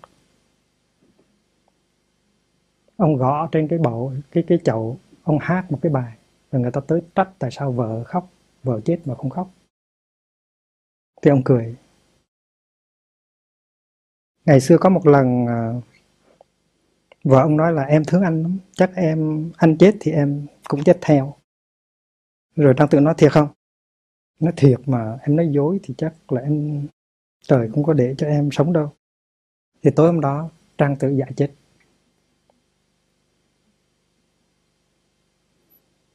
Rồi thì người ta đem trang tử đi chôn. Nghe nói rằng là là là là sau khi đi chôn rồi thì mỗi ngày cô vợ cô đi ra ngoài bãi tha ma, cô lấy quạt, cô cô quạt cái nấm mồ của trang tử. Người ta hỏi, thì cô nói quạt cho cỏ mau khô để đi lấy chồng mới. Tại vì theo cái lệ là phải 3 năm mới được lấy chồng thành ra quạt cho có mau khô thì đi lấy chồng mới, hoặc là thầy đọc lâu ngày quá không có quê, không có nhớ. Hình như là cô ta đi với một người khác liền lập tức. Vì vậy cho nên trang tử mới mới mới có cái kinh nghiệm đó, kinh nghiệm dạ chết để thấy được cái lòng của bà vợ đó. Thành ra bây giờ bà vợ chết, trang tử không có khóc. Trang tử gõ vào cái bồn, cái chậu để hát, gọi là cỗ bồn ca. Tay gõ vào bia 10 ngón dập 10 năm theo máu hận trào dân thấy đầy vơi gì đó. Học làm trang tử thiêu cơ nghiệp, khúc của bồn cá gõ hát chơi. Kiều thu hề, tổ em ơi, ta đang lửa đốt tơi bời mãi tây. Tức là trong lòng những cái đau khổ, nó đang đốt như một ngọn lửa. Ta đang lửa đốt tơi bời mãi tây mãi tây tức là tây sương ký về một chuyện tình. Và khi mà cái tình thương đó, mà nó gây đau khổ nó gây lửa cháy trong lòng như vậy thì cái tình thương đó là cái tình thương tình thương của ngục lặng của khổ đau. Hàng ca nhịp gõ khơi bay hồ sử sang sẻ bàn tay điên cuồng.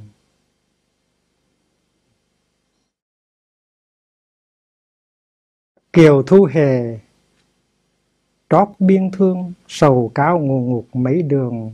Tơ so, sự sang xế sự sang hò, bàn tay nhịp gõ điên rồ khỏi lên. Kiều thu hề tổ hỡi em, nghiêng chân xuống bể mà xem lửa bùng. Xế hồ sang khói mờ rung, nhịp cơn sầu thẳm nhịp cơn sầu thảm năm cung ngút ngàn. Đây là bài thức tình, mà thường thường tình yêu, nó đưa tới cái tâm trạng đó tại vì có rất nhiều vô minh rất nhiều giận hờn. Nó đưa đến sự tan vỡ của rất nhiều mối tình. Và nó tạo ra khổ đau cho cả hai bên.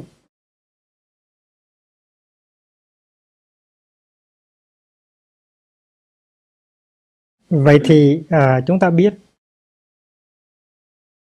trong cái tình thương đích thực mà nếu có sự vướng mắc sự sầu khổ sự đau thương thì tình thương đó không phải là tình thương nói đến ở trong đạo buộc tình thương đích thực nó chỉ đem hạnh phúc mà thôi. Nếu nó làm cho người thương và người được thương hay là bị thương à, đi vào cái cõi sầu thảm thất vọng đớn đau từ tử cuồng nhiệt, đốt cháy. Tức là tình thương đó không phải là tình thương đích thực.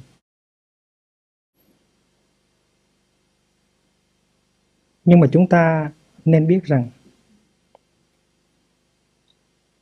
giữa cái tình thương đích thực của buộc dạy và cái tình thương mê đắm, nó có một cái giới hạn. Có nghĩa là khi thương. Mà nếu chúng ta là người có thực tập sự tu học thì chúng ta phải quán chiếu vào trong cái bản chất của tình thương chúng ta. Để chúng ta nhận diện là trong cái tình thương đó, nó có chất liệu của từ, của bi và của hỷ hay không. Nếu hoàn toàn không có chất liệu của từ, của bi, của hỷ, thì tình thương đó nó tạo đau khổ cùng cực nếu có một ít chất liệu của từ, của bi, của hỷ thì nó đỡ hơn. Nhưng mà nếu cái chất liệu từ, bi và hỷ đó nó còn quá ít ỏi thì chúng ta vẫn đi theo cái con đường của khổ đau, của vướng mắc, của sầu hận, của đầy đọa. Cho nên phải thực tập làm thế nào để chuyển hóa cái chất liệu tiêu cực ở trong tình thương của chúng ta, làm cho cái chất liệu từ, bi và hỷ nó càng ngày càng tăng tấn chứ không phải là cái vấn đề một á, là thương theo kiểu này, hai là thương theo kiểu kia. Cái đó nó khó lắm. Một là thương, hai là không thương. Cái điều đó nó khó lắm. Bởi vì vậy cho nên mỗi ngày chúng ta phải nhìn vào trong cái tình thương của chúng ta và tự hỏi câu hỏi, trong tình thương của chúng ta có chất liệu từ bi, hỷ và xả hay không? Nếu chưa có, thì ta đang đi trên một cái cuộc phiêu lưu rất là nguy hiểm và nếu nhận thấy rằng cái chất liệu của từ bi hỷ và xả mỗi ngày mỗi được nuôi dưỡng trong cái tình thương của chúng ta thì chúng ta yên tâm chúng ta biết không có sao đâu. Dầu chất liệu của vướng mắc dầu chất liệu của uh, mê mờ nó đang còn nhưng mà ta đang đi tới con đường chuyển hóa. Và cái tình thương đó nên nhớ có thể là tình thương cha con mẹ con vợ chồng, anh em. Tình thương nào cũng vậy, tình thương nào cũng phải được làm bằng chất liệu lành mạnh của từ, của bi, của hỷ và của xả bây giờ chúng ta đi tới cái à, cái yếu tố thứ tư là xả xả thường thường chúng ta dịch là buông bỏ có khi chúng ta dịch là không vướng mắc. Có khi chúng ta dịch là không kỳ thị. Nhưng mà cái bản chất của nó là bất nhị.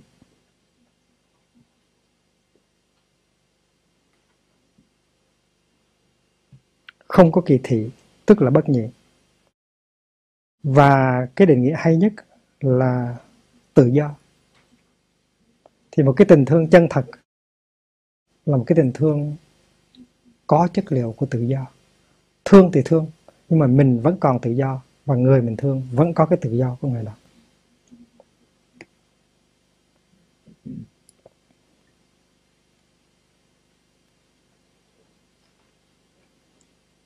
Trong tình thương của chúng ta, người được thương có cảm tưởng là được hít thở không khí của tự do.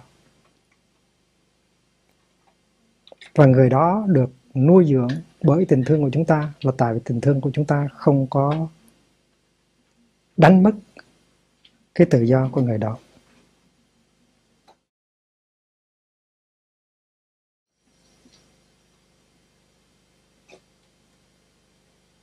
Tôi thương anh là tại vì anh đang cần tình thương của tôi. Chứ không phải là tại vì anh là người đồng bào của tôi mà tôi thương. Không phải là người, không phải vì anh là theo cùng một cái tôn giáo với tôi mà tôi thương. Thì cái tình thương đó là tình thương có xã xã tức là không có kỳ thị, không có phân biệt. Tôi thương anh là tại vì anh cần cái tình thương để anh bớt khổ, anh được có sự an lạc chứ không phải là tại vì anh là người đồng bào của tôi hay là người cùng tôn giáo với tôi. Nếu mình thương một người, chỉ tại vì người đó là đồng bào của mình hay là người cùng theo cái đảng của mình hay cái tôn giáo của mình, thì cái tình thương đó không phải là tình thương nói đến trong đạo buộc cái đó gọi là xã equanimity nó có nghĩa là vậy. Và vì vậy cho nên, trong cái tình thương đích thực này cái mà gọi là kẻ thù cũng được thương. Tại vì kẻ thù cũng đau khổ, cũng cần cái sự chuyển hóa khổ đau, cũng cần có hạnh phúc. Và khi mình nhìn thấy cái nhu yếu đó của cái người gọi là kẻ thù mình thì mình thương được kẻ thù của mình. Và khi mình thương kẻ thù của mình, thì mình đâu còn gọi cái người đó là kẻ thù nữa. Cho nên không có kẻ thù. Trong cái tình thương đích thực là không có kẻ thù.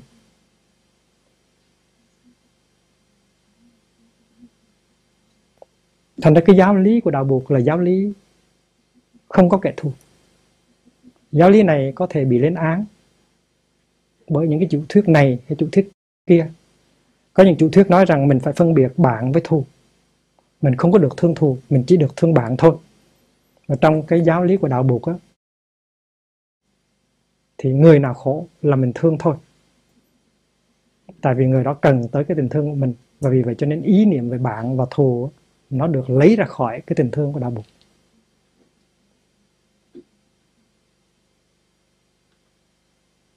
Có một sư cô báo cáo trong một cái thơ cách đây 3 tuần. Là nói hiện bây giờ ở Huế nhà thờ uh, dụ con nít rất là nhiều tại vì tụi nó đói. Và vì vậy cho nên uh, uh, các em hàng ngàn hàng mấy ngàn em được tới uh, để được ăn cơm trưa và để được học bài với chơi có người hướng dẫn. Và cố nhiên là con nít không có thức ăn mà không có được giáo dục. Thì tới nhà thờ để được học đọc học viết bữa sáng được ăn bữa cơm trưa rồi buổi chiều còn ở lại được học đọc học viết nữa. Đó là một cái công tác từ bi nhưng một số phụ huynh hơi lo. Rồi sư cô đó cũng hơi lo là nói rồi rằng các cháu về nhà thì trong bữa cơm chiều các cháu làm dấu thanh giá trước khi ăn. Đọc kinh đọc kinh uh, con quỳ lại Chúa trên trời và họ hoảng sợ.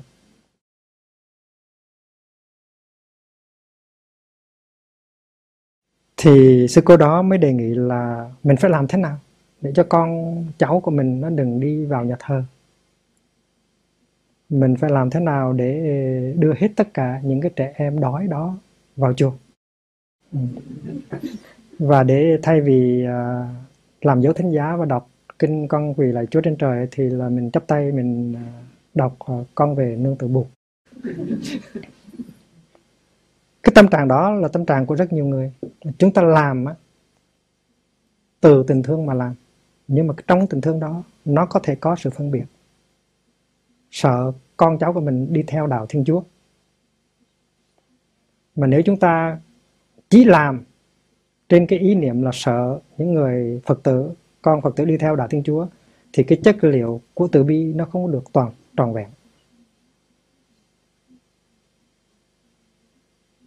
Nếu ta làm là tại vì ta thấy có rất nhiều con nít cần phải nuôi, cần phải cho ăn trưa và cần phải cho học, đọc học viết. Và chỉ làm như vậy thôi thì nó hoàn toàn, nó nằm ở trong cái chân tinh thần của từ bi hỷ xã. Khi mà có cái sự lo sợ rằng đạo khác họ đang dụ con của mình, thì lúc đó nó có một cái áng mây mờ, nó đi vào trong cái tình thương của mình. Đó là do cái sự quán chiếu mà thấy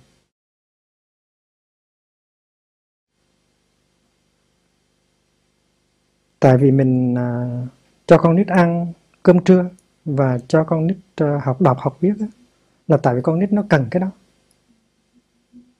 Còn sử dụng cái đó để làm cho con nít theo đạo hoặc là đạo thiên chúa hoặc đạo phật đó, thì cái tình thương đó nó bị che ám một phần nào đó dầu là một phần nhỏ bởi một đám mây của sự kỳ thị của sự theo phe. Cái đó là trái với tinh thần xã tôi thương anh là tại vì anh cần tình thương của tôi chứ không phải là tại vì tôi sắp có một tiến độ mới cho cái tôn giáo của tôi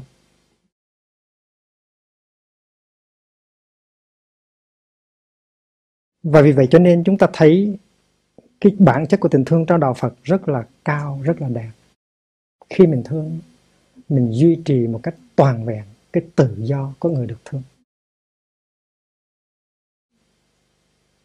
Cái tình thương này nó không có điều kiện.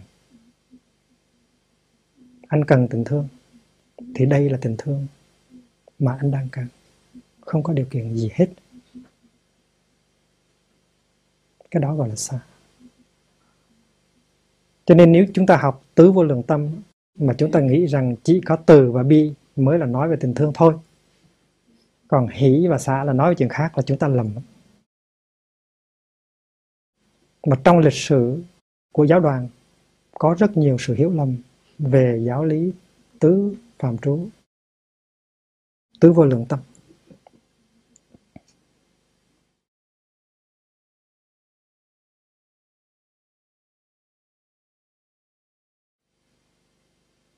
Ngay trong đại trí độ luận, chúng ta cũng thấy sự hiểu lầm đó. Đại trí đồ luận được sáng tác uh, sớm hơn những tác phẩm khác của thầy Long Thọ như là tác phẩm uh, Trung Quán Luận.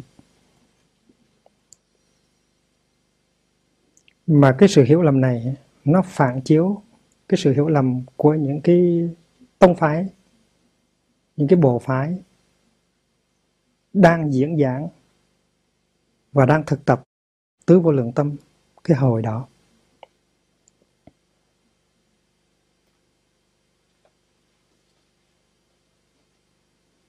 Cái hiểu lầm thứ nhất là như thế này. Khi mà ta thương á, bằng cái tâm từ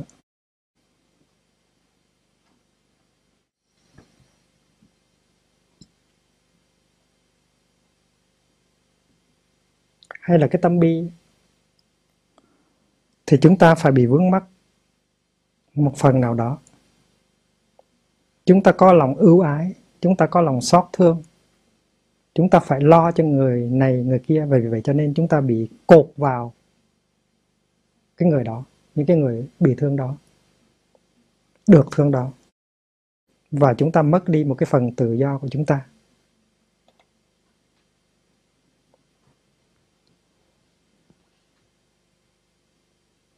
Khi mà chúng ta thấy người khổ thì chúng ta xót thương trong khi chúng ta xót thương như vậy, thì chúng ta mất đi cái tự do của chúng ta. Và vì vậy cho nên trong cái thực tập từ và bi thì chúng ta bị từ và bi nó làm cho chúng ta mất đi cái sự an lạc, cái sự tự do của chúng ta một cái phần nào.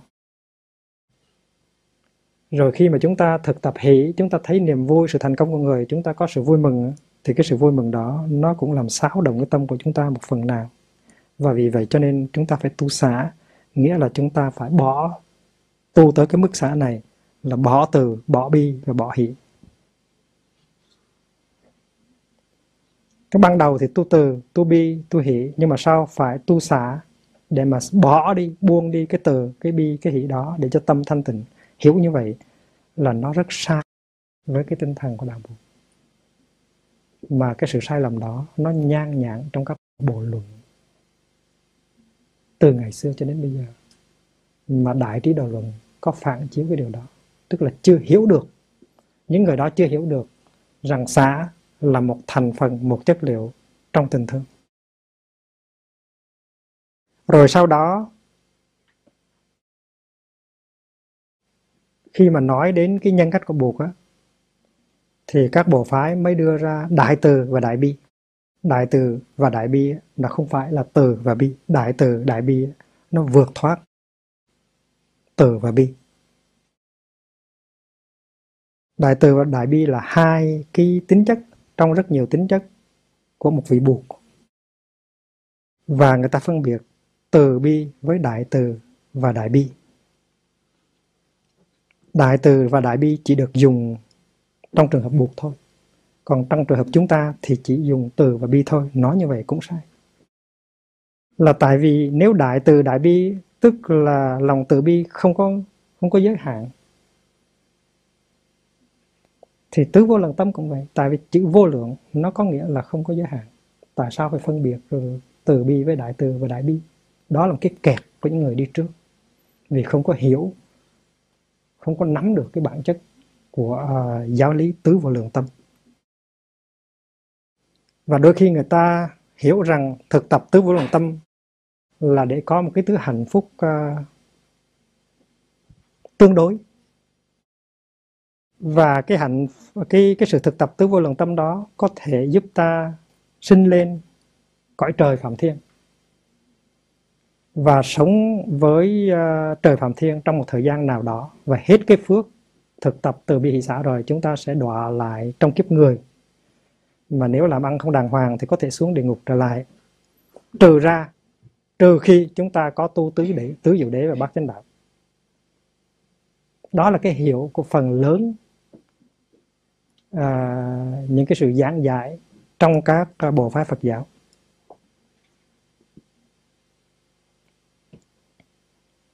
Nghĩa là họ nói rằng tu từ bi hỷ xã thì đem lại phước báo ngay trong hiện tại và sau khi chết thì sinh lên cõi phạm thiên.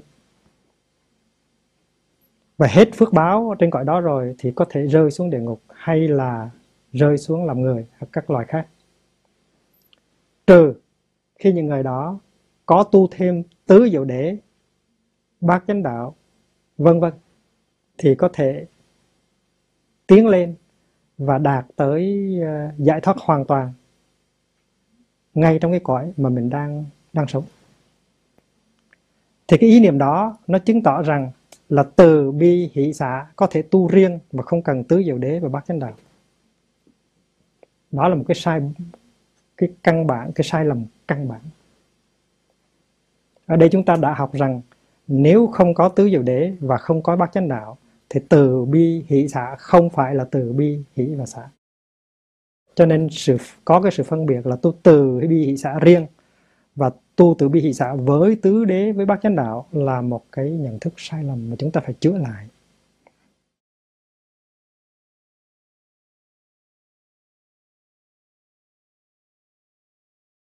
Cái sai lầm lớn thứ hai là nói rằng tu từ bi hỷ xã nó chỉ chuyển hóa được cái tâm của người tu thôi, chứ nó không có ảnh hưởng trực tiếp tới mọi loài chúng sanh. Tại vì những cái người mà diễn giảng và thực tập bốn tâm đó đã hiểu lầm cái lời của Bụt dạy và đã nghĩ rằng tu từ bi hỷ xã là những cái ước tưởng bên trong, những cái tưởng tượng bên trong. Có một cái đoạn kinh nói về phương pháp tu từ bi hỷ xã cái đoạn kinh đó như thế này.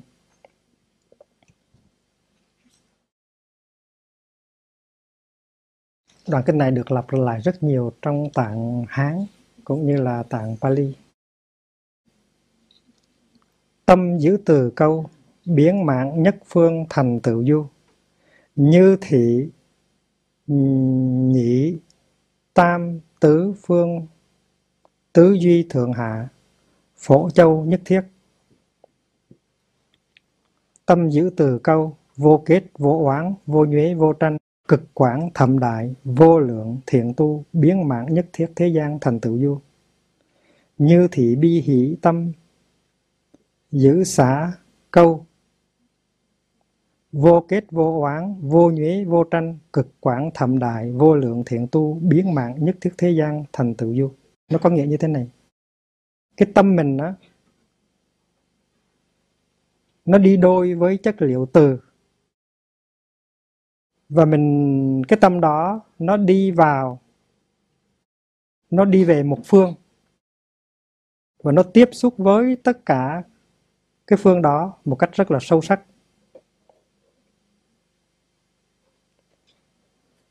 Làm một với cái phương đó cũng như vậy, cái tâm mình với cái chất liệu từ bi đi vào phương thứ hai, đi vào phương thứ ba, đi vào phương thứ tư, đi vào phương thượng, đi lên phương thượng, đi xuống phương hạ. Đồng nhất mình với cái phương đó làm cho cái chất từ bi đó thấm nhuận vào cái phương đó. Không có nội kết, không có oán hờn, không có giận dữ, không có tranh chấp. Rất lớn, rất rộng không có ngần mé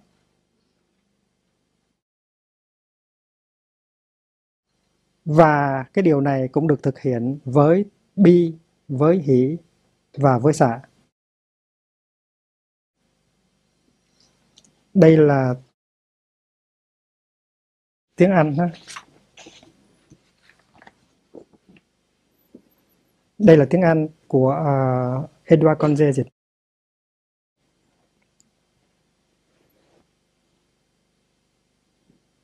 He dwells, suffusing first one direction with a heart linked to friendliness, then a second, then a third, then a fourth, then above, below, around, and everywhere. And so he dwells, recognizing himself in all, suffusing the entire world with a heart linked to friendliness, the far reaching, gone great, unlimited, free from enmity and malice.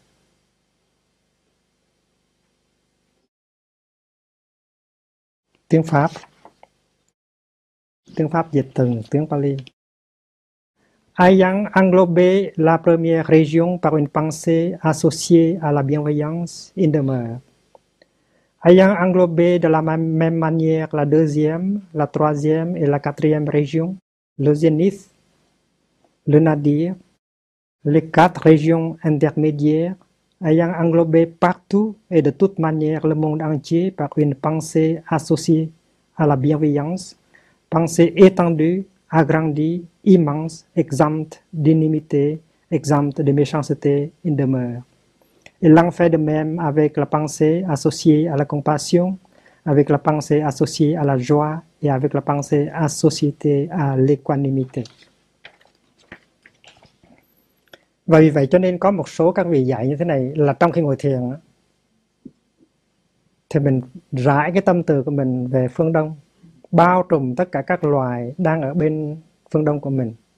Rồi sau đó rải, phóng cái tâm từ mình qua phương tây, bao trùm tất cả các loài phương tây trong cái lòng từ của mình. Rồi phương bắc, rồi phương nam, rồi phương thượng, rồi phương hạ, rồi tây bắc tây na tây nam đông bắc đông nam. Và như vậy mình thực tập với bi với hỷ và với sợ và hiểu như vậy có người hiểu như thế này là mình cứ tưởng tượng có thầy giải thích rằng mình tưởng tượng cái lòng từ của mình nó như là một cái đám mây trắng. Nó từ trong trái tim của mình nó đi ra nó bao trùm một phương bao trùm hai phương ba phương bốn phương tám phương mười phương. Và đó là cái sự thực tập uh, tứ vô lượng tâm và vì vậy cho nên là trong trong à, đại trí độ luận có dùng một cái chữ là ước tưởng đó là chữ nho đó.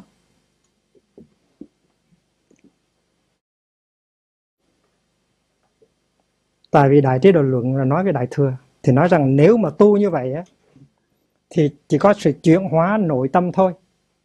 Cái lòng từ lòng bi lòng hỷ lòng xả nó chỉ chuyển hóa cái căm thù cái nặng nề trong lòng thôi chớ nó không có ảnh hưởng tới cái chúng sanh bên ngoài. Tại vì đây anh tưởng tượng rằng anh thương chứ anh chưa thật là thương. Tại vì thật là thương thì anh phải thực tập lục độ, anh phải làm phật. Thì trong uh, ước tượng đó có thể là dịch từ chữ manaskara là tác ý. Không biết có phải như vậy không? Đó là ông à, uh, Echen Lamot nhưng mà tôi nghĩ không phải là manaskara. Ở trong đại trí độ luận có nói rằng nếu mà thanh văn tu theo cái kiểu đó thì cái tu từ bi hỷ xả chẳng qua là những cái ức tượng bên trong nó chuyển hóa cái tâm sân hận của mình bên trong chứ nó không có ảnh hưởng trực tiếp và thực tế tới mọi loài chúng sanh. Và vì vậy cho nên muốn tu từ bi hỷ xã đàng hoàng là phải phát nguyện thành Phật và phải thực tập sáu phương pháp ba la mật the six parameters tức là bố thí trì giới nhẫn nhục tinh tấn thiền định và trí tuệ. Thì nó chỉ chứng, chứng tỏ một điều thôi là cái hiểu về tứ vô lượng tâm nó còn rất là cạn.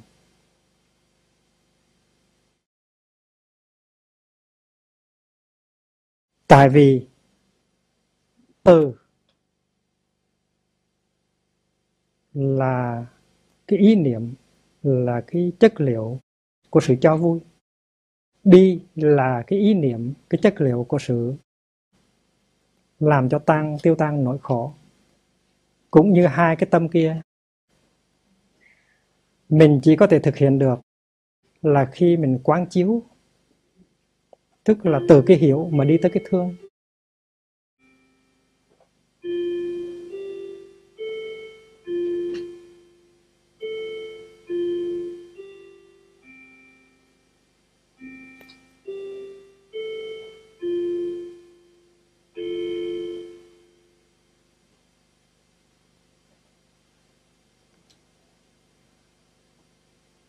Nếu mà có cái hiểu thật sự đó, và có cái thương thật sự đó, thì cái hiểu và cái thương đó, nó không có thể ngăn cản nó được. Nó sẽ trở thành ra hành động. Nếu anh thực tình hiểu cái người đó, và anh thực tình thương cái người đó, thì khi mà anh ngồi thiền, anh đứng dậy, cái chất liệu của hiểu và thương đó, nó tự động nó biến thành hành động liền lập tức anh sẽ tới với người đó, anh nói cái gì, anh làm cái gì liền lập tức. Và ảnh hưởng của tình thương của anh nó trở thành ra có thực liền, chứ không phải là ước tượng nữa. Và vì vậy cho nên cái hiểu về tứ vô lượng tâm ở đây nó không có đủ sâu sắc.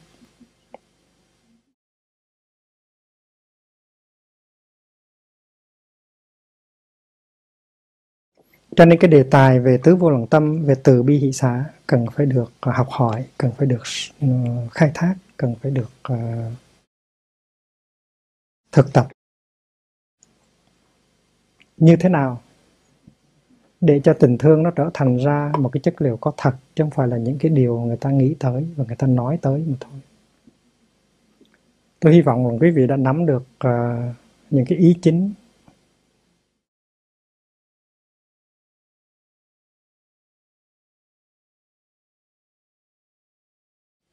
à, nhất là cái chuyện ờ, cái chuyện hiểu lầm. Cái chuyện hiểu lầm à, và phân biệt giữa à, tự bi hỷ xã à, với cái sự thực tập à, tứ đế và bát chánh đạo. Rồi cái sự hiểu lầm rằng là từ bi và hỷ trong cái tu ba cái đó mình có thể bị vướng mắc, cho nên mình phải tu xả để bỏ từ, bỏ bi và hỷ đi. Đó là những cái hiểu rất là rất là cạn cực rất là sai lầm. Và nhất là cái hiểu lầm rằng là tu từ, tu bi, tu hỷ, tu xả tức là cái chuyện ước tượng bên trong người tu hành thôi, nó cũng không có ảnh hưởng gì tới cái thế giới bên ngoài. Đó là những cái sai lầm căn bản mà chúng ta phải sửa liền, tức à, trong trí độ luận thì thầy Long Thọ nói rằng vì cái cách tu từ bi hỷ xả của những người thanh văn chỉ là ước tưởng thôi cho nên bây giờ người đại thừa phải đi ra và thực tập lục ba la mật. Cái câu đó nó cũng chứng tỏ rằng tác giả chưa hiểu được từ bi và hỷ xả tại vì tu từ tu bi tu hỷ tu xả nó cần bát nhã ba la mật. Ít nhất là nó cần bát nhã ba la mật và có bát nhã ba la mật thì nó sẽ có bố thí ba la mật. Nó có trì giới ba la mật. Tại khi mình trì giới, tức là mình thương yêu.